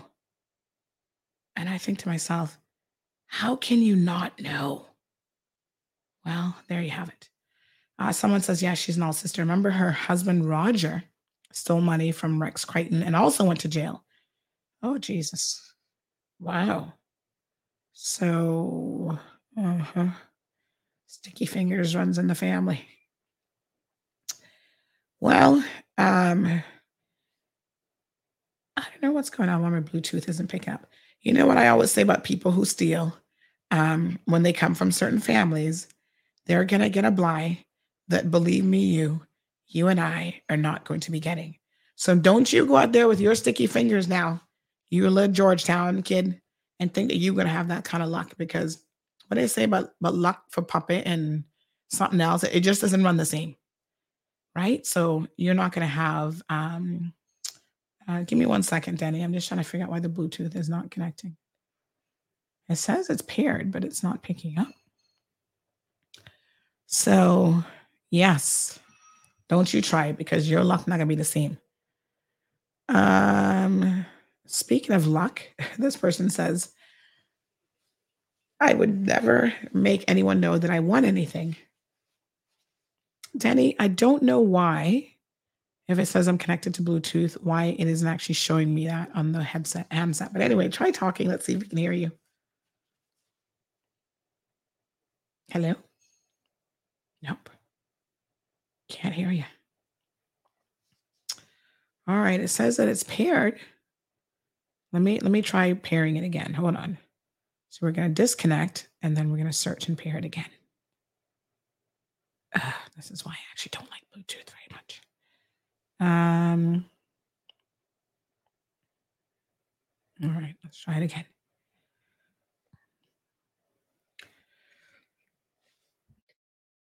Okay. Let us see if we can get a hold of Danny wants to call the program.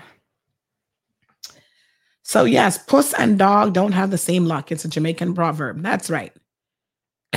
Definitely puss and dog not gonna have the same luck.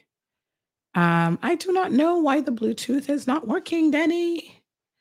All right, let me just restart this phone real quick. Maybe that's that'll resolve that issue. Hold on. Yep, Puss and dog you're not to have the same luck. Ah, just one of those things in life. So someone else says, um, I love this website for calculating loans. It shows how much you spend over the life of the loan and what goes towards interest versus principal. Oh, this is a good one. Yes, thank you. I'll share that with people as well. Uh,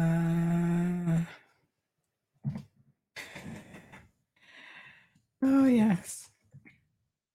All right. So someone said might be a good time about legalizing gambling in the Cayman Islands.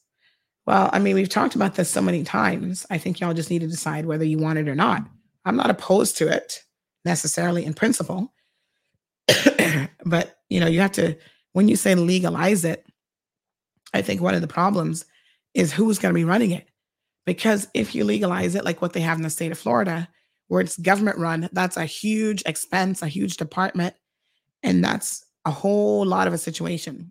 And the truth of the matter is, it does not necessarily mean that um, it's going to be. I just do not know what's going on with the Bluetooth here. It doesn't necessarily mean that it's going to actually stop. Yeah, but you're on. You can hear me, but you're not coming through the board. Is the problem? So it's not a question on whether or not you can hear me. Um, so I'm going to try it again. Hold on. So, yes, uh, the interesting thing about the lottery is legalizing it in Cayman might not have the intended effect that we think that it will. And that's part of the problem. I don't know what's going on with this phone. This has me stopped. Caller, I guess you'll have to speak on speakerphone because it's connected to Bluetooth, but then it's not simply not showing up.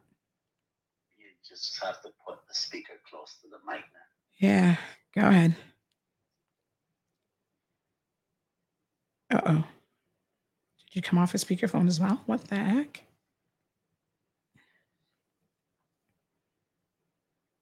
Mm. Yes, um, caller. You must have friends in high places. What's on your mind this morning? Uh,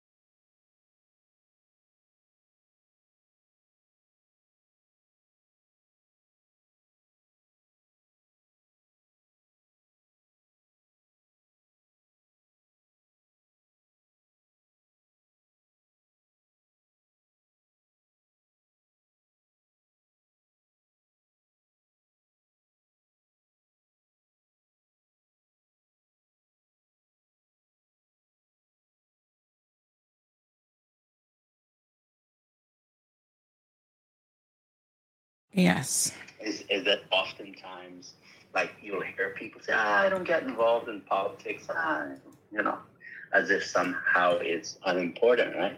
hmm but but they will express themselves about you know what they think should be done in the country but they don't get involved in politics well that's a really foolish position to take because if you want things to be changed in your country political system is the way that it should be done hmm I'll give one example. Some people think that lottery should be allowed, and some believe it shouldn't. hmm Okay. There are those who like, well, you know, I don't care what the law says because, you know, you spend a lot of time trying to get things changed, and it just nothing just ever happens. So I'm not going to participate in that foolishness anymore. hmm And then you have people who go to law school uh, Mm. that says openly on the air that they asked a friend in another jurisdiction to buy a lottery ticket. Yeah, well, it's not illegal to buy a lottery ticket in Florida. Not buy a lottery ticket in Florida if you're in Florida. But the penal code that I just read is the Cayman Islands penal code. And so the two elements are that the, is that the mens rea occurred in this jurisdiction and the actus reus in part occurred in this So wait, wait a minute, wait a minute, wait a minute, wait a minute, wait a minute, wait a minute. Back it up. So you're saying that based on your interpretation of the law, No, no, no. Let me, let me read it again so that you don't confuse my interpretation with the statute. The statute says, when an act which, comma, if done wholly within the jurisdiction of the court, which would be the Cayman Islands, by implication, the Cayman Islands Penal Code, Mhm. would be an offense against this law. So if it's an offense in the penal code, um, is done partly within and partly beyond the jurisdiction. Mhm. Every person who within the jurisdiction does or takes any part in such act may be tried and punished under this law in the same manner as if such act had been done wholly under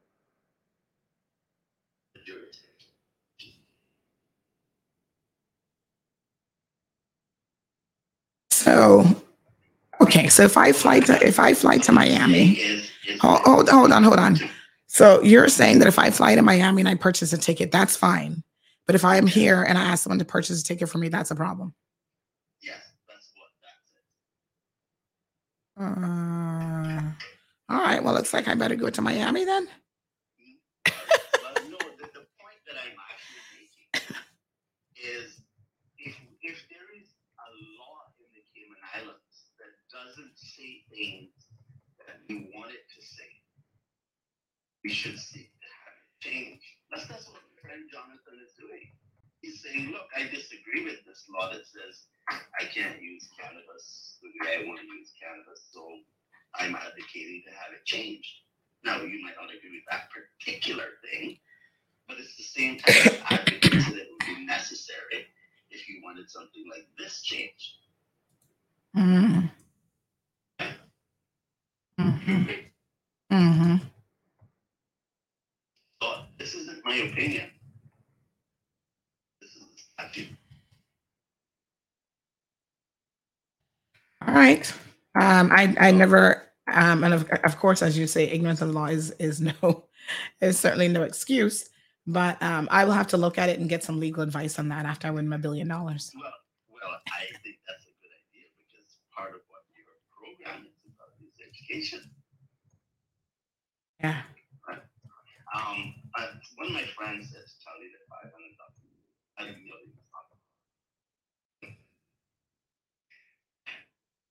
Yeah, but a billion is. No, I know, I know, but that billion is not, that's not how much you would get, right? That's future value. Oh. What you'd be paid out is the net present value basis, is gonna come out to a hell of a lot less than that. If you take it as an, right? Mm-hmm. And if you take it as a, as a lump sum, something like a billion dollars, it's gonna be a hell of a lot less. So, um, so what I'm, what I'm trying to say is that this this process, political process, that is how, how we administrate the country, how we get laws changed, is an important process that people should be involved in. And it's part of the reason why who is in office matters. Mhm. Whether whether those persons are, are people who can be trusted, because it's such an important process that if not done properly, people just lose faith in the system and drop out. That's what's happening. Look at just look at what's happening in America today. Absolute disaster. In my view, we're witnessing the deliberate destruction of America. It seems as if Deliberate by the voters of the country, by the politicians. but it's the voters putting the politicians in, Yeah, but and they're, they're and they're and listen, um, you know they're about to do it again. They're all excited about Trump running again.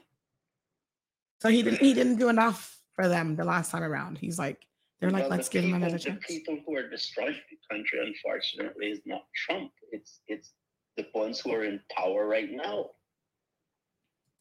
You you can't point but look at Well, listen. administrations and I don't wanna You- you can point to past administrations. wrong. I'm talking about what's happening at this moment. Yeah, but past administrations impact current policies. I I understand that. It's not like the second you get out of office, what you did is automatically undone and the damage of what you did disappears. It's like people are like, okay, have the US is change it. listen, the, people are saying right now the US is headed into a recession and they're blaming that on Biden. I'm like, Biden just got there. This road to the Yes, recession yes, has been you- I, I, I say this to you all the time. It's self-inflicted. If you say, if you vote for me, I'm going to shut down the petroleum industry. Okay, if that's your position, that's what Biden said. Okay? if you take that position, then you cannot expect people, the, the, the heads of the, the petroleum companies, to go to its shareholders and say, we need to spend hundreds of billions of dollars to, to on infrastructure that has to be amortized over long periods of time to to get approval to invest that money when the government is trying to get you out of business in less than 13 years which is 2035 you, you don't see how that is a problem I'm telling you that the cost of living that you're experiencing today, a great portion of that is self-inflicted. Now, you can't blame that on Trump. That doesn't mean that I agree with everything that Trump said or did. But on this particular issue, that's heavily impacting the cost of living today, this is the current policy of the American government that's causing this. Mm. And they can change that if they want. All right. Well, you change policy today. It takes five, ten years later for you to see the impact of the change of that policy. It depends on what policy is. Wow. But but if but if I can assure you that if if the president of the United States said today to his political party, look, um, it's clear that we're not going to be able to meet our goal by 2035. We're going to have to extend it beyond there. And then we go to the petroleum industry and they say, look, you know, leading up to the election, I engaged in a lot of propaganda because I wanted to get elected. And I said something, went a little bit overboard. Okay. Um, we're not going to shut you down. That will make a tremendous difference. Uh-huh. Okay. The, the war that's happening is only a part of the problem. It's not the entire problem. So Everton says, I don't know who's who he's referring to exactly, but he says, You don't even know what you're talking about. Are you living in the United States? I'm not sure if he's speaking to you or to me, but but you don't have to necessarily live in a jurisdiction to know what you're talking about. But anyway, uh, leave us there. We do have our news coming up, and then our next guest is slated to come on at nine o'clock. All right. Well, I think he's full of beep. Take care. Alrighty. All right, folks. Um, I'm aware that that hearing Daddy properly was a bit of a problem. Um, I need to figure out why it says I'm connected to Bluetooth, but it's still not working like I connected to Bluetooth. So we'll we'll put some um, IT hands on that situation to see what could potentially be, going on there. All right, time for your morning news headlines. Big shout out to Kevin Watler, Bring us the news every single day, weekdays, Monday through Friday. Oh, Everton clarifies his point. He says um, the previous administration, they destroy this country. It always happens that whenever Republicans are in power, they always let this country run up a high deficit. It's through the roof. And a rip Democrat always back, bring in back down to pay off the debt. Bro, you're not living here and you don't know what's going on. All right. Um, yeah, no, I think that this concept that a president can be newly elected, same thing here in the Cayman Islands. Y'all cussing the PACT government. We want them to do this and that and blah, blah, blah. But the point cannot be lost, folks, that the previous administration was in for 12 years. And so a lot of what you're feeling now, whether it's social ills or whatever, has been brewing for a long time. Problems don't just pop up um, on a given day, right? So our education s- system being in the toilet, uh, social services, you know, being run poorly and in the toilet. Um, even some of our economic woes have been the price of land has been creeping up for a really long time. This not just happened today. So although you're complaining about it today, because you might now appreciate the impact on your life where you are, that doesn't mean that the current administration are the ones who caused the problem. And all you have to do is go back and look at, for example, um, all of the millions of dollars in concessions that were given. And y'all keep cussing about that because that has a knock on effect. None of that has happened since the PACT government has been in place. But the knock on effect of it continues because those are agreements and things that have to be honored once they're in place. So if the previous administration gave a developer a concession, but they're now only developing the project, this concession has already been granted. So this is why, you know, when people want to complain about governments and they're like, well, I don't want to think about what the previous administration did. I said, hold on. That's not fair. Pump the brakes. You better think about what the previous administration did because it was their decisions that are impacting our lives. And so you can't not give them any responsibility for the shit show that we're currently in. That's ridiculous. Right? Not only that, But some of y'all don't want to take responsibility for who you're putting into elected office.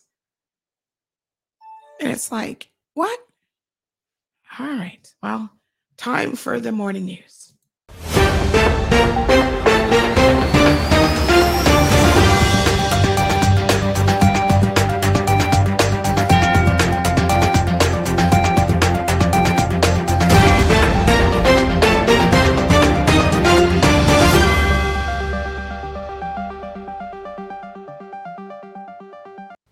Hello, I'm Kevin Watler, and this is your CMR Daily Buzz. The Royal Cayman Islands Police Service says they are carrying out a full investigation into the tragic death of the two year old child who died in Cayman Brac on Tuesday and are approaching their investigations with an open mind. Five police investigators, supported by forensic specialists and a pathologist, were sent to Cayman Brac on Wednesday to support the local team with this case. The multi agency approach is being taken to ensure all avenues are explored according to the police.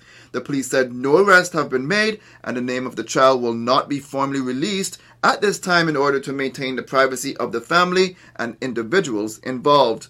Police request that if anyone has any information about this incident that they believe would assist police with their investigations, to please contact the Cayman Brac Police Station on 948 0331 or 926 0635. Cayman's population has seen staggering growth over the past decade. Premier Honorable Wayne Panton pointed out that Cayman's population grew by 29% in the last decade. He said much of the growth over the years is a result of open immigration policies, which have brought many benefits to the country, but also setbacks. According to the report, there were 71,432 residents of the Cayman Islands counted in the 2021 census. This figure includes 327 persons who lived in institutions such as prisons, dorms, retirement homes, and so forth. Except for the sister islands, all districts recorded double digit growth rates, and Mr. Panton said the country now has to decide on the appropriate growth rate and policies. The Cayman Islands Fire Service welcomes 12 new trainee firefighters. The new group, which consists of 11 men and one woman, recently started their 18 weeks of aviation and domestic fire and rescue training. The group hopes to become the next class of certified firefighters. We wish them the very best. The Cayman Islands national chess team will represent the country at the 44th Chess Olympiad currently being held in India. The Cayman Islands Chess Federation was formed in 2018 when the country officially joined the International Chess Federation. While the team has succeeded in the online Olympiad format in 2020 and 2021, this is their first classical over the board international Olympiad tournament. The team comprises of five players Clifford Shaw, Sean Tracy, Christopher Young, Malcolm Powery, and Leah Samanthian, who is the reserve player. The team has been training with their coach, international master Jomo Pitterson, who is also the national coach of Jamaica. Police continue to look for two men who are wanted for firearm offenses. 25 year old Charles Leonard Walton III and 27 year old Luisto Estubio Hernandez are considered armed and dangerous. If seen, call 911 immediately, and police warn not to approach them. Police also continue to look for two missing men. 53 year old Noel Paul Manning has been missing since June 24th, and 26 year old Adrian Williamson has been missing since July 6th. You are asked to contact your nearest police station if you see either of them. Anonymous tips can be provided directly to the RCIPS via their confidential tip line at 949 7777 or via their website. More information on each of these stories can be found at caymanmarlroad.com. Now for your CMR weather update, it's brought to you by WG Charters. Sunrise at 6:01. It's a good day to keep your umbrella or raincoat handy. Scattered thunderstorms are in the forecast. The temperature rises to the mid 80s, but it will feel much hotter than that when the high temperature is 86 degrees Fahrenheit and the relative humidity is at 73% like it's forecast to be the temperature will feel like it's in the mid to high 90s. The winds east southeast at 10 to 20 miles per hour and the sun sets at 7:02. When it cools at nighttime, the temperature falls to the low 80s, and looking forward, similar weather conditions are expected. It's summertime, so those hot days and warm nights with scattered showers are very typical for this time of year. CMR weather updates are brought to you by WG Charters. They offer private boat trips for a great price, so we encourage you to support them. Now for some regional and international news.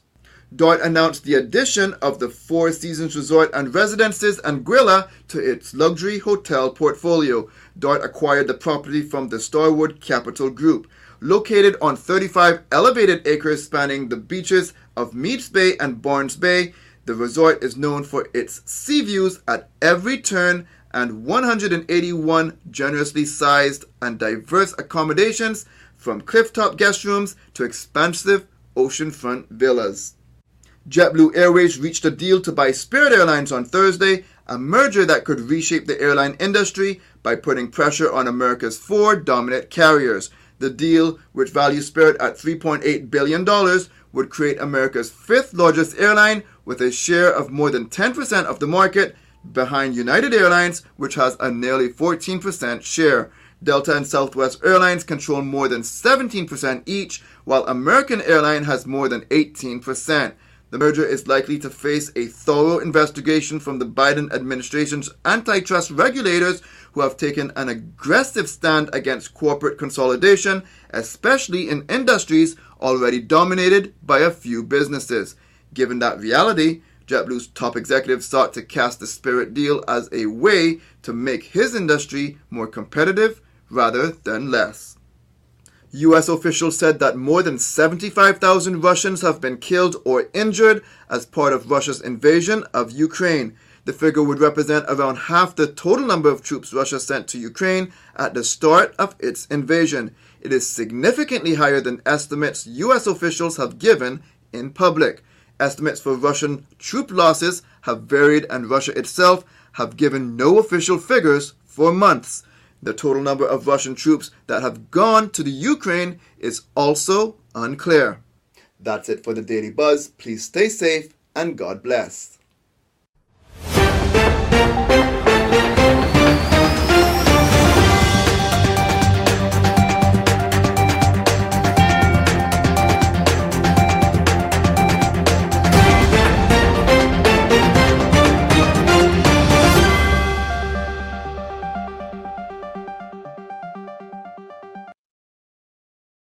All right, folks. So, yeah, population growth. We'll talk about the census report um, going into next week so we can, you know, kind of dig a little bit deeper into some of the aspects of that. But population growth, uncontrolled population growth, is one of the issues that this particular government, um, by way of the premier, has definitely brought up as a point of concern.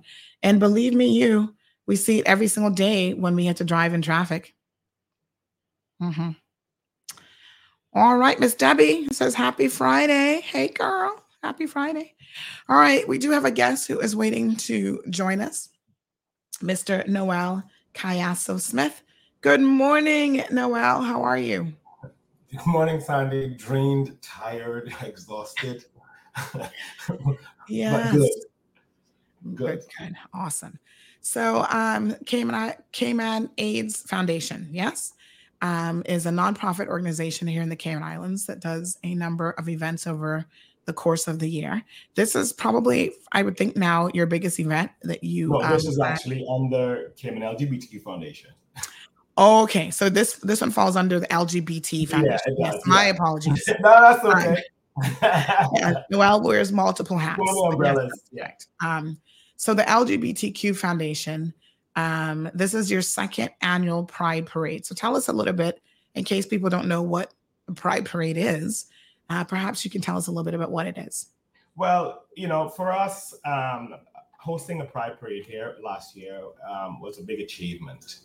Um, what we're basically trying to achieve is for everyone to understand that you know we all live in a small community, we all respect each other, but at the same time, we all have different beliefs. So mm-hmm. by hosting a, a Pride event, um, is just showing that you know we are we're a part of the community and we're looking for acceptance. Mm-hmm. I know there was a lot of conflict um, over the first Pride Parade when we were going to have that. People were under the impression that we were going to come out in chains and whips and nudity and all that sort of stuff, but they were surprised that none of that actually took place. Um, but that's not what it's about, you know. It's about you know just basically looking for equality and looking to be accepted for who we are. Mhm.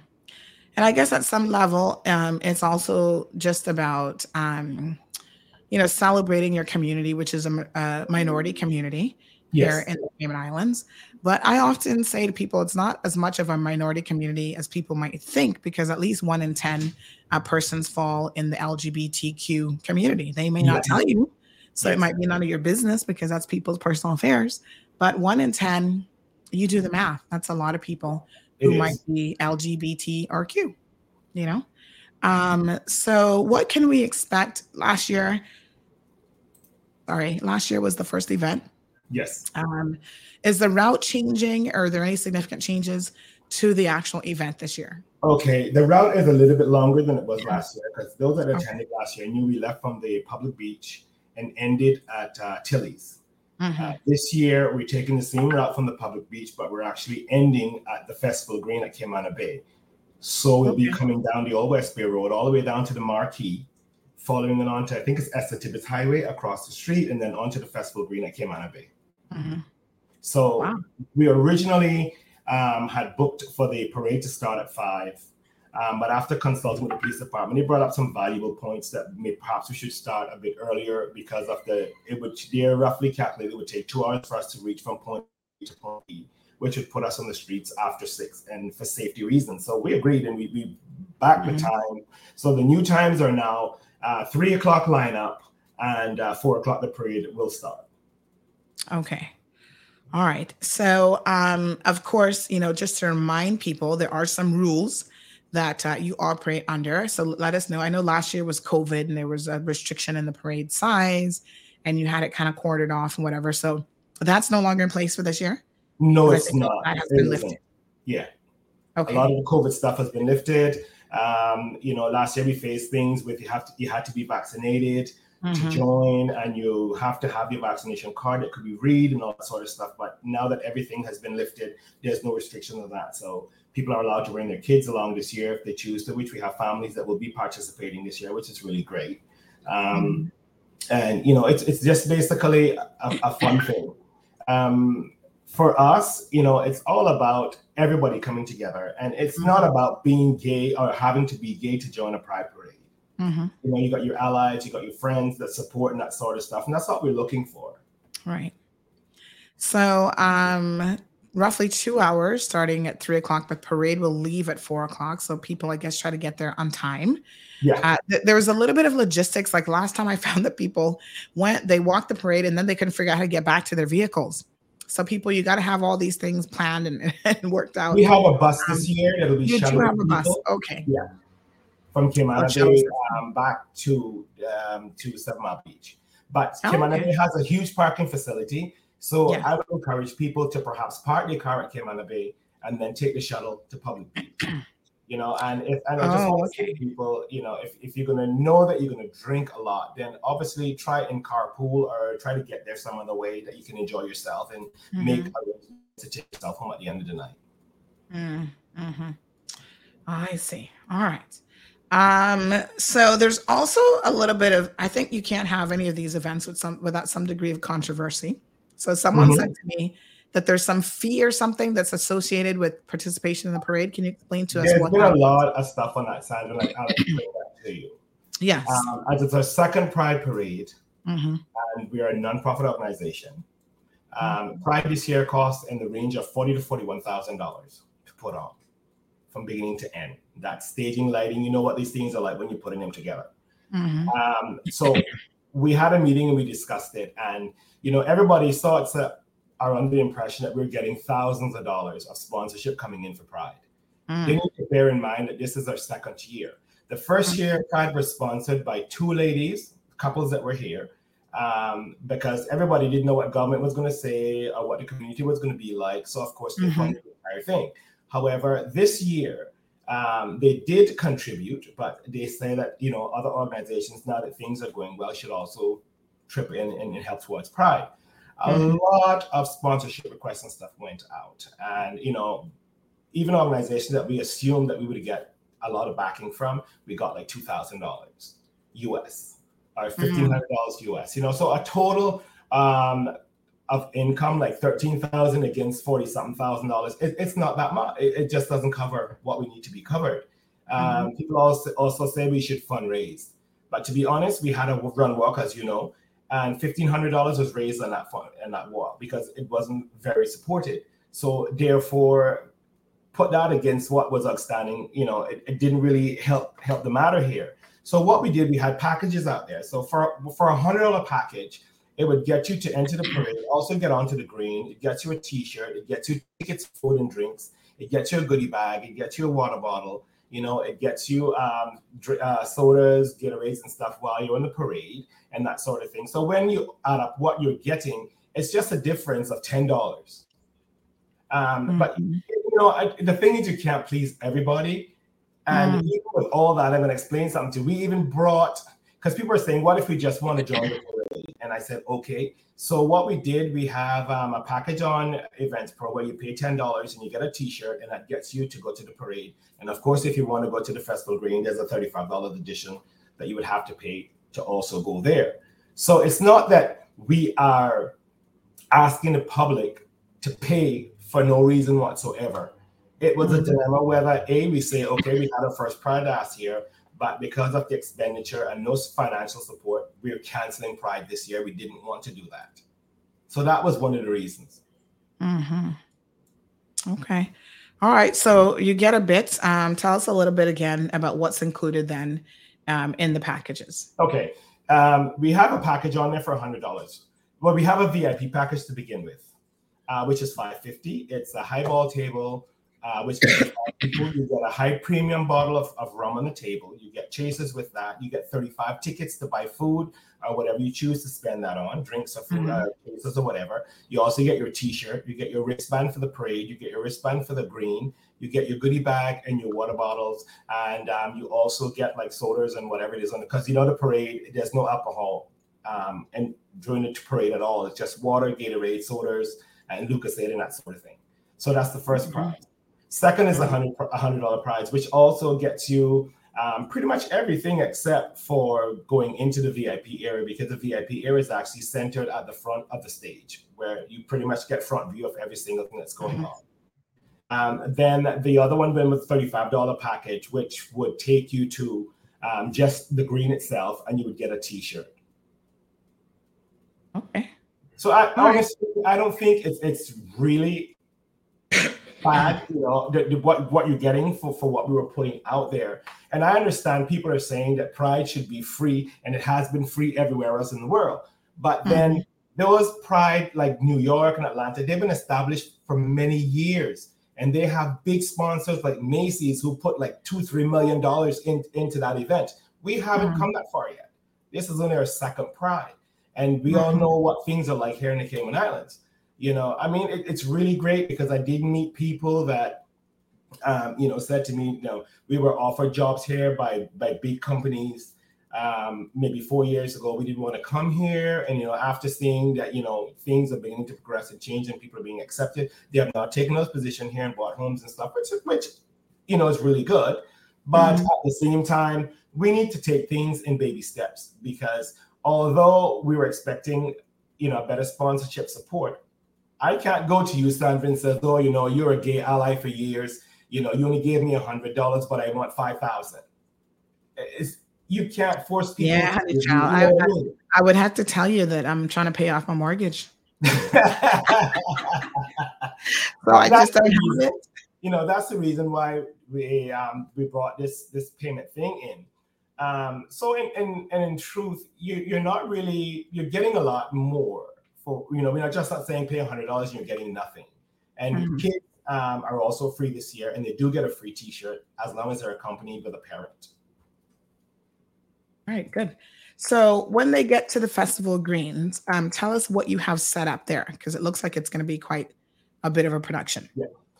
Uh, Festival Green, we got the main stage um, which is set up. Then you're gonna have the VIP area and and and. So what, what's happening on stage? They're like performers. On, okay, on stage we have we, we have a D, uh, D international DJ from Miami, DJ Pressure mm-hmm. Point, as well as we mm-hmm. have a local DJ, DJ Alec, DJ Glenn, and DJ Chuck will be there as well. Um, we have two international drag queens that performed all over the place, which is uh, Kiki Co and Detox Bustier. Um, last night we had a fundraising event at the next door at Camana Bay where they had a sneak preview at, at um, you know meet and greet the queens and that sort of thing. That was very very successful. So they will also be on the main stage as well. Um, the premier will be marching with us again this year. Um, the, the governor is off because his off island because his son is getting married. So um, the deputy governor, Honorable Franz Manderson, will be marching with us as well as Miss Barbara Conolly for the, the opposition. So obviously we have their tent set up to, to the other side of that. Um, we've got food trucks, um, restaurants selling foods. Um, so it's going to be like a lot of different things going on. Um, we're going to have like a, dance group and some other stuff. So it's going to be quite entertaining as the night go along. Mhm. Mm. And how how long will the night go on for? Are you going straight up? Unfortunately, it's Saturday night in just the Cayman Islands. So under um, the liquor license law and Yeah, DART, eleven forty-five. 11:45, everybody have to be off the green by 12. Mm-hmm. Okay. Wow. All right, So the parade should arrive six, and then it pick off from there. But if anybody wants to go to the green from four instead of going to the public beach, um, the the green will be open with music and food and drinks and stuff on sale. Mhm. Very good. So tell us now, how can people um, get tickets uh, purchased? Obviously, it's tomorrow, so the event is is here. Um, but where are they able to get tickets? Okay. Um, Events Pro um, Mhm. has a listing of the tickets that's on the, on their website. You can go there and purchase the tickets. We decided to use them this year because honestly, it's it's a lot of work when you're dealing with ticket items and and trying to keep track of everything. So we turned that over to them this year. Um, tonight is actually, and I hope you could get down there or send someone from your, your team crew, is the uh, pre-party, which is being held at the Debbie, the Old Treasure Island. That's where everybody would have to come um, to basically get their wristbands, their T-shirts, and all the goodie bags and that sort of stuff. So we, we'll be there from seven o'clock until midnight, um, and the closing time for Events Pro will be eleven forty-five. Hmm. So All once right. you come there, you can sign up and get all the things that you require to get on the, you know, what package you've taken, and then get ready for the Saturday. Very good. All right, And folks. I got, your, I got Yes. your passes here as well. Oh, Um, yes. so, um, for the, the press passes that allow you guys into the VIP area and the other areas for your filming, Mm-hmm. um, for when you're ready to film or whatever. All right. yeah, I'm, I'm still. I told you I've been sick with this cold, but um, no, definitely we will. Um, we will be there to get some some coverage for the event.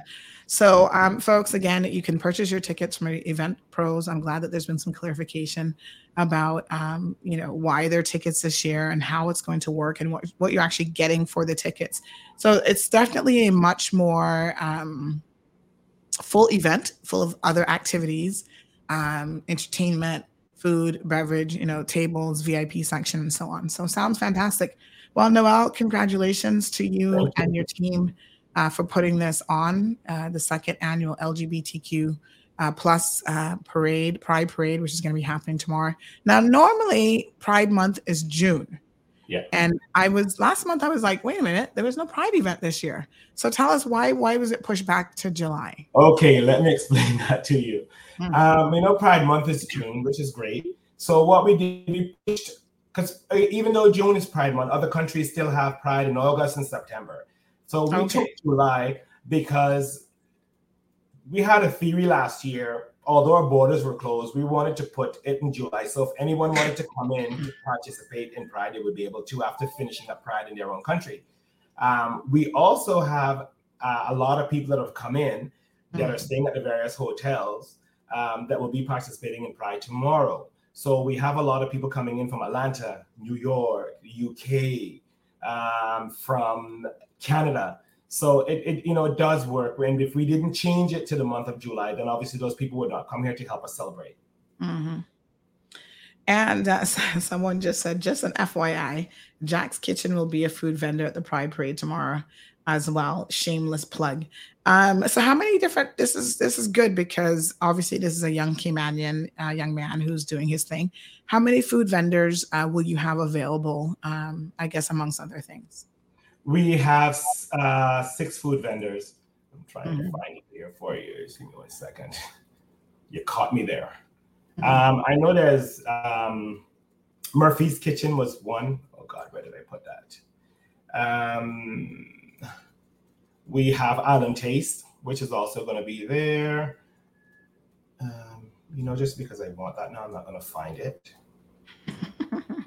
oh God, it has been. Sorry. Yeah, so it's Taste, Murphy's Kitchen, um, food. That's some good local, some good local food. It is local food. And local food. We have, um, you know, vegetarian dishes. We got local foods. Um, there's, there's, I can't put my hand on it right now, um, but there, there's, there's a there's a lot across the board, including some stuff for vegetarians as well.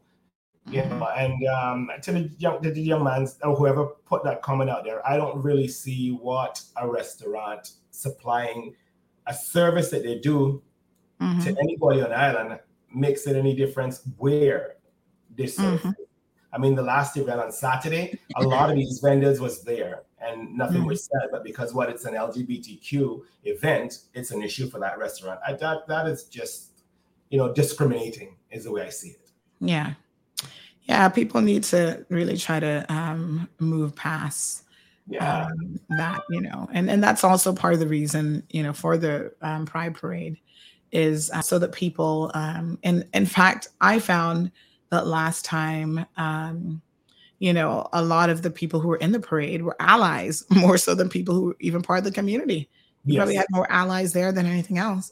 And a lot know, of a lot of locals came out to the after party, but Mhm. didn't march in the parade, which we would Mhm. love to see change at some point.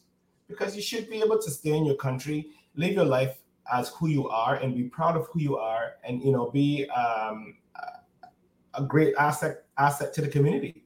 Mhm, mhm. Because when I look at someone, I don't look at them as being gay. I look at them as a person. exactly. Mhm. For sure. You know, so I just All want right. everybody to come out. Our, our motto is basically, you know, we accept every single one. We don't care what color you are or what sexuality you choose. That that's your business. You know, as long as we respect each other, we we- just let's have a good day. It's just like come and join us and, and join the march and go to the festival, enjoy the festivities that we got going on there, and just let's just make it a big, beautiful day. Beautiful. All right, folks. Um, go out tomorrow and enjoy the parade. Get your tickets from Events Pro. Uh, Noel, thank you very much. I'm sure that you still have um, a lot of things going on um, that you got to get done. So after this, I'm, I'm on the road for the rest of the day. but um, if you need me to just leave these at the desk um, at the, the Events Pro booth for whoever you send on Saturday, they can collect. Yeah. I'll, I'll I'll message you and and see how we're gonna reach Okay. it. Yes. And thank you for Awesome. giving me this opportunity to come on today. Yes, definitely. it. All right. Good luck. Thank you. Bye. All right, folks. It always takes a lot to organize um, any event of any kind. Trust me. So I always take my hats off to event organizers, and you know, you're wearing multiple hats and working extremely hard. So good luck to them uh, for the parade tomorrow and the after party that will be happening. Okay. Um. Uh, Everton. Who's Jim? I don't know who I don't know who Jim is, so I'm not sure. Um, so poor Jonathan says they can have a parade marketing confusion to children. How are children confused by this? Um, I mean, I don't I don't think children are confused or not. you either are or you're not. And you know, some children will have a sense that they are very, very young. Um, you know, it's so funny because you can look at children and they have no concept yet of sexuality. And you allow them to grow up in this world where we force um, what we think are, are norms um, on them, gender based norms, right? So we tell them you got to be a cowboy. If you're a little boy, you have to wear blue, you have to do this, you have to do that. And um, the irony of it is sometimes you can tell from the youngest child that they're not, they're going to be different in terms of that, right? And no matter how much people force them to be something that they're not, they end up being what they are. I mean, I don't know how else to word it, but it really just is what it is. And so um it's interesting that you should say that by the um by that community having a parade that they're somehow pushing that or forcing that on children when what I see being forced on children isn't that at all. We live in a community where we force where we force our other parades on children, which include a lot of gyrating and sexual behavior in public and so on. And we teach them that that's okay and that that's the norm. And so, you know, there's a lot of things that are being put on children, uh, even in this small community, that we should re examine. But I don't think that this is one of them. Like, I've never seen anybody trying to indoctrinate a child into that lifestyle. So, you know, everybody's entitled to their opinion on this topic, but I think you guys know very, very squarely where I stand on this. I don't believe in discrimination. I think people have a right to be who they are. And a lot of it just centers around ignorance. And if you sat back and thought about, well, one in 10, so let me start looking at my cousins and all my family members that are, but unfortunately, you know, they're having to hide that from you. They can't be free with you because they know of the way that you think and that you're going to try to like marginalize them and whatever. It's just really, really sad. And young people are more likely to suffer from mental health issues um, and commit suicide and other things because they don't feel like they can be accepted for being who they are. We've had a, long, a, lot of young people leave the Cayman Islands, uh, leave this jurisdiction, and live and build a life overseas, and they're perfectly happy there because you know they can be more accepting and they're not around people who are are as close-minded when it comes to this particular issue.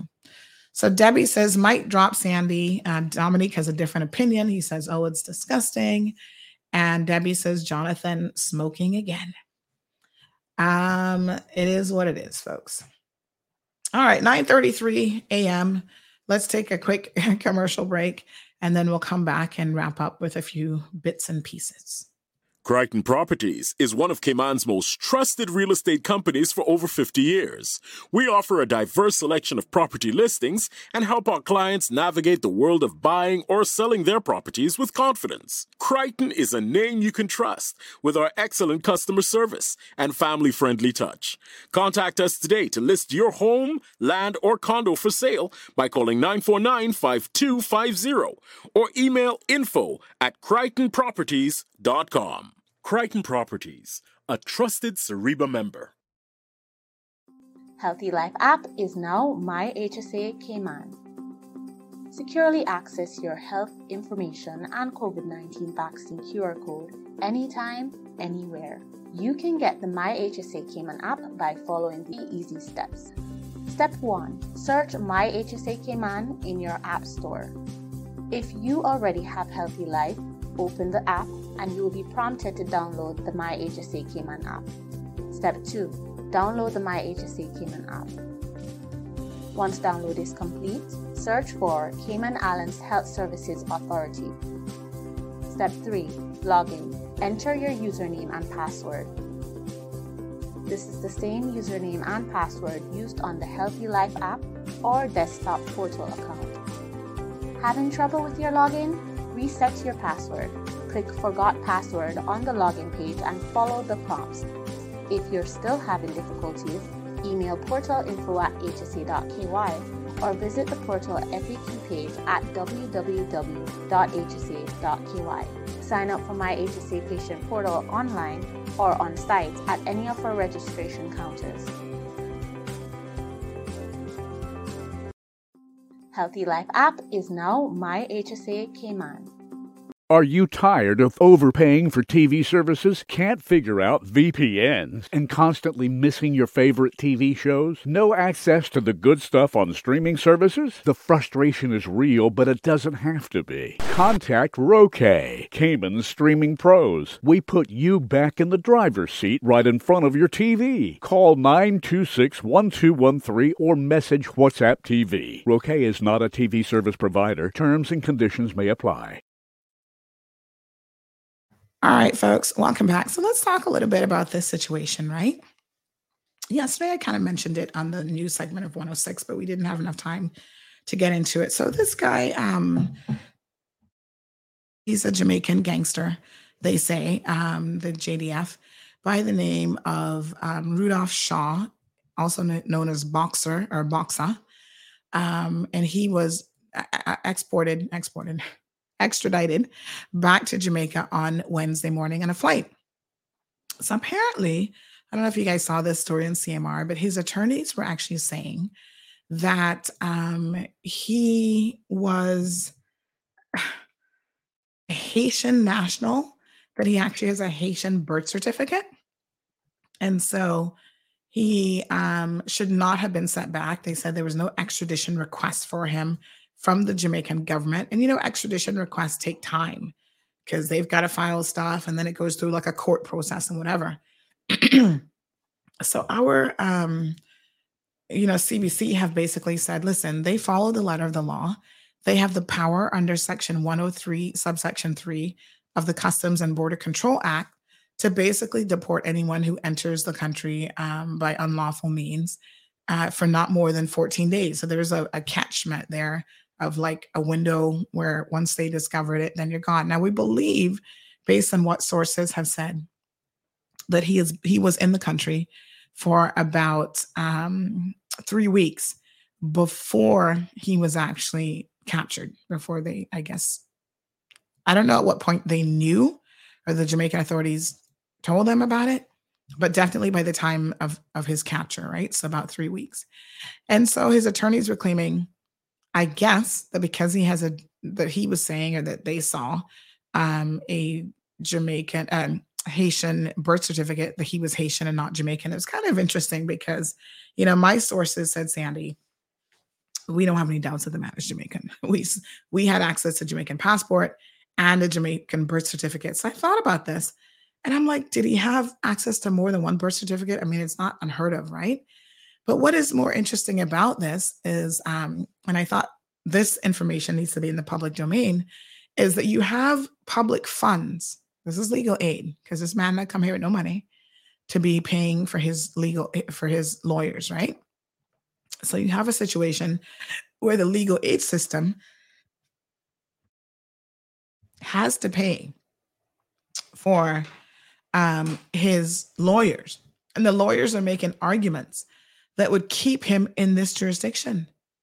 And potentially, if customs did not, if CBC did not act um, as quickly as they can, potentially uh, keep him here and have him walking around on the streets.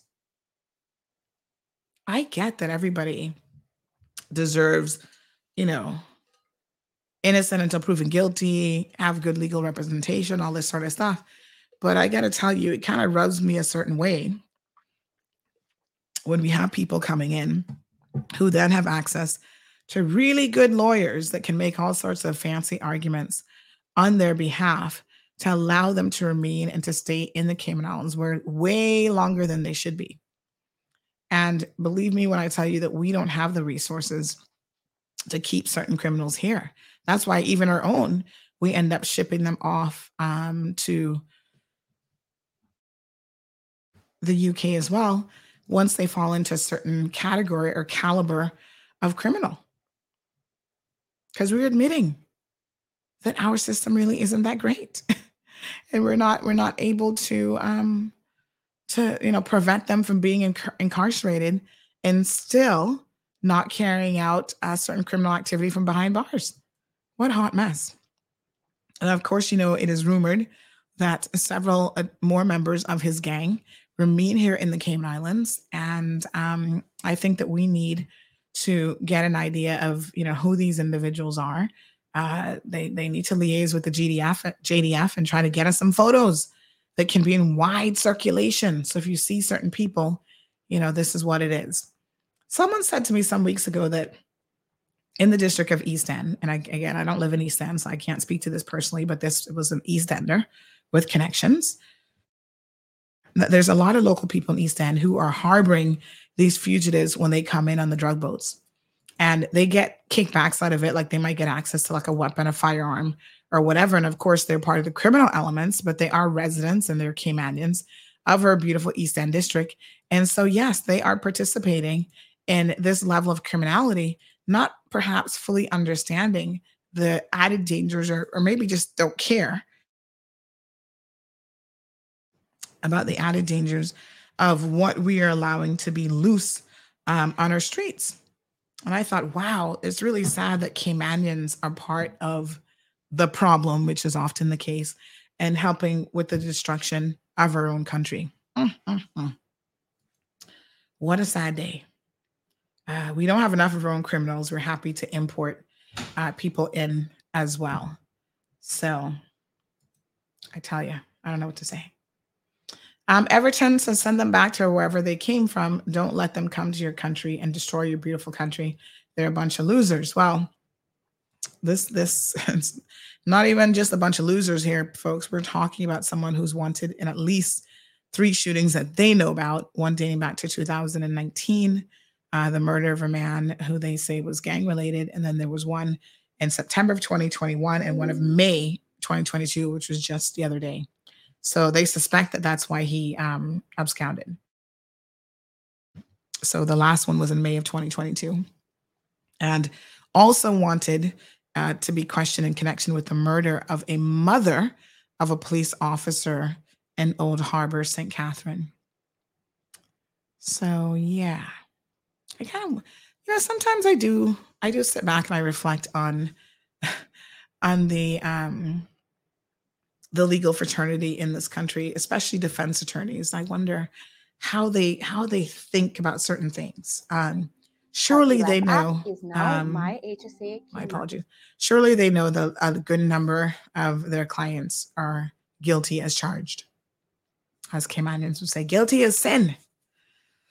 But they give them the best defense, and you know sometimes they are actually getting off as well.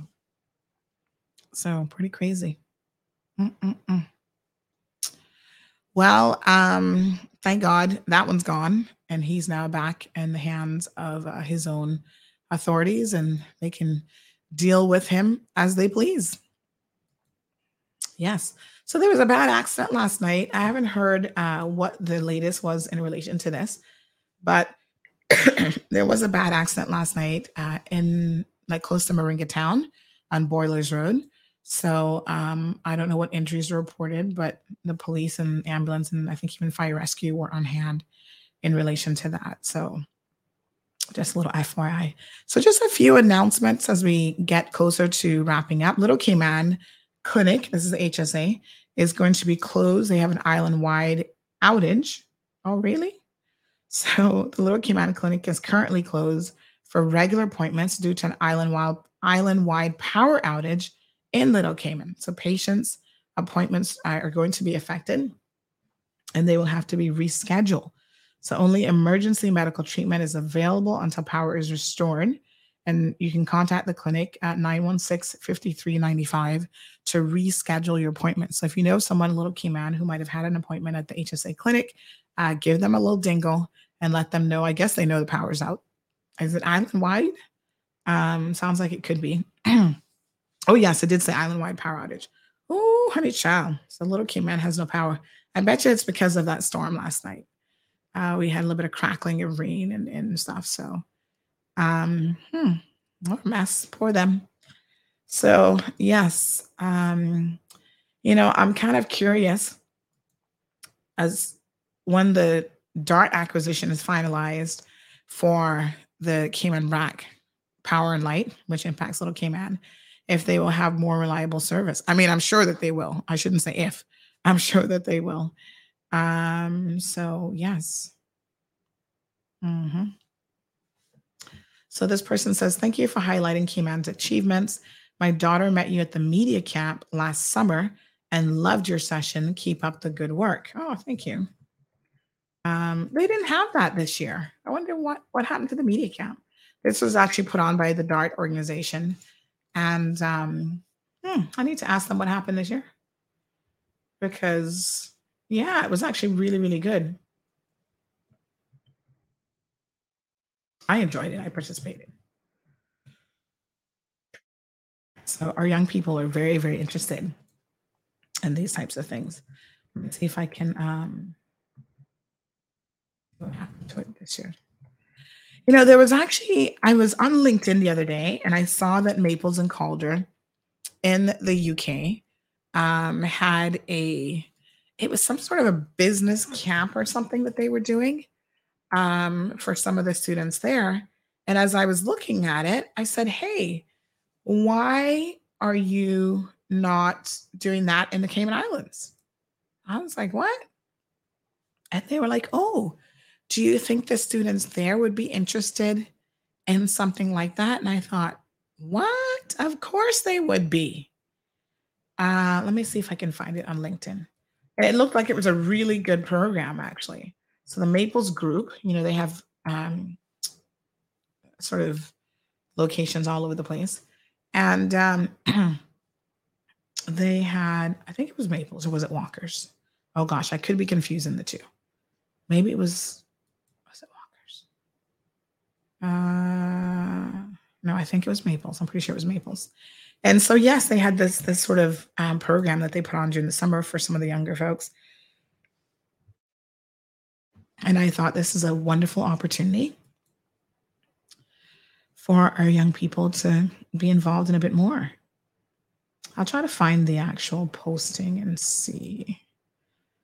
And they're like, oh, yes, do you think they'd be interested? I'm like, yeah, of course they would be. It was the, I'll find it here in a second. So Maples has the Asian office, Hong Kong. Um, it was like some kind of leadership program for young folks. Mm-hmm. I do see that they're hiring, by the way. So if you are looking for employment, speaking of which, CUC is also hiring.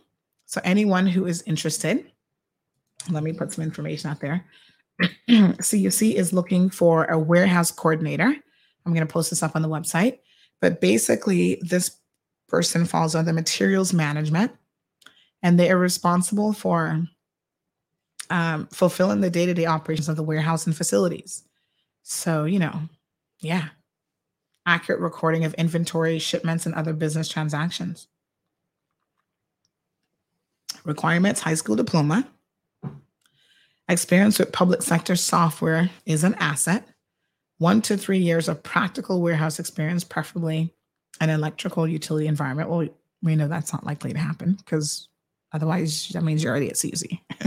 They're the only ones that are electric utility environment. Um, familiar working with computers and standard IT equipment, good working knowledge of MS Office, Outlook, and Smart Sheets. Salary is between 3200 and 4100 plus a couple dollars per month. So that's not too shabby. Get on it. Get on it if you're interested. All right. Uh, let me see some of your comments that are coming in. hmm Um,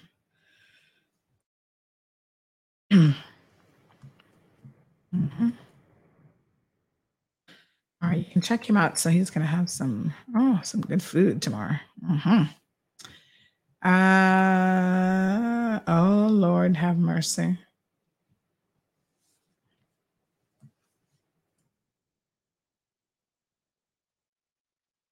All right, so more rumors coming in about uh, the situation on the BRAC, and you never know at what time the rumors have been updated, but they seem to basically be around the same thing all the time. Uh, so yes. All right, so let me tell you about this job at Maples. Where did I just see this? I saw something. They were looking for, oh yes, they're hiring compliance um, it says here a junior compliance professional program. Oh, they have a program. Wow. Okay. Compliance assistant, junior compliance assistant. And they also have the junior IT professionals program. And they're looking for junior business analyst and a junior quality engineer. Mm-hmm.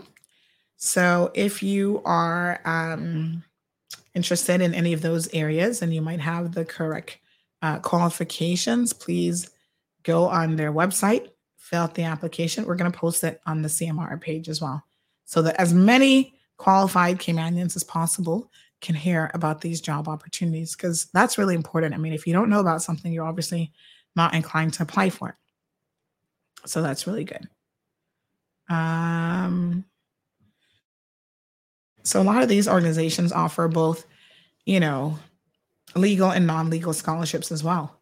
So it's it's you can work in a law firm and not be a lawyer because they need support staff and IT accounts and so on. So if you have interest in any of those areas, it still could be a good environment for you. Very, very good. Let me just see what else is going on here. Um, let me see. Everton, you got anything else? Um, me just see in terms of local news. Nothing really breaking at the moment. We're just um, gonna hold the fort down. So the CCMI is leading a deep sea mount exploration of 12 Mile Bank and Pickle Bank. Um, you know, they do quite a bit of research. So they said that they've been the recipients of 490,000 uh, pounds from the UK. It's a grant from the UK's Darwin Plus initiative, which has been uh, matched by a private donor to support an initiative, uh, an innovative, sorry, five year collaborative seamount exploration project.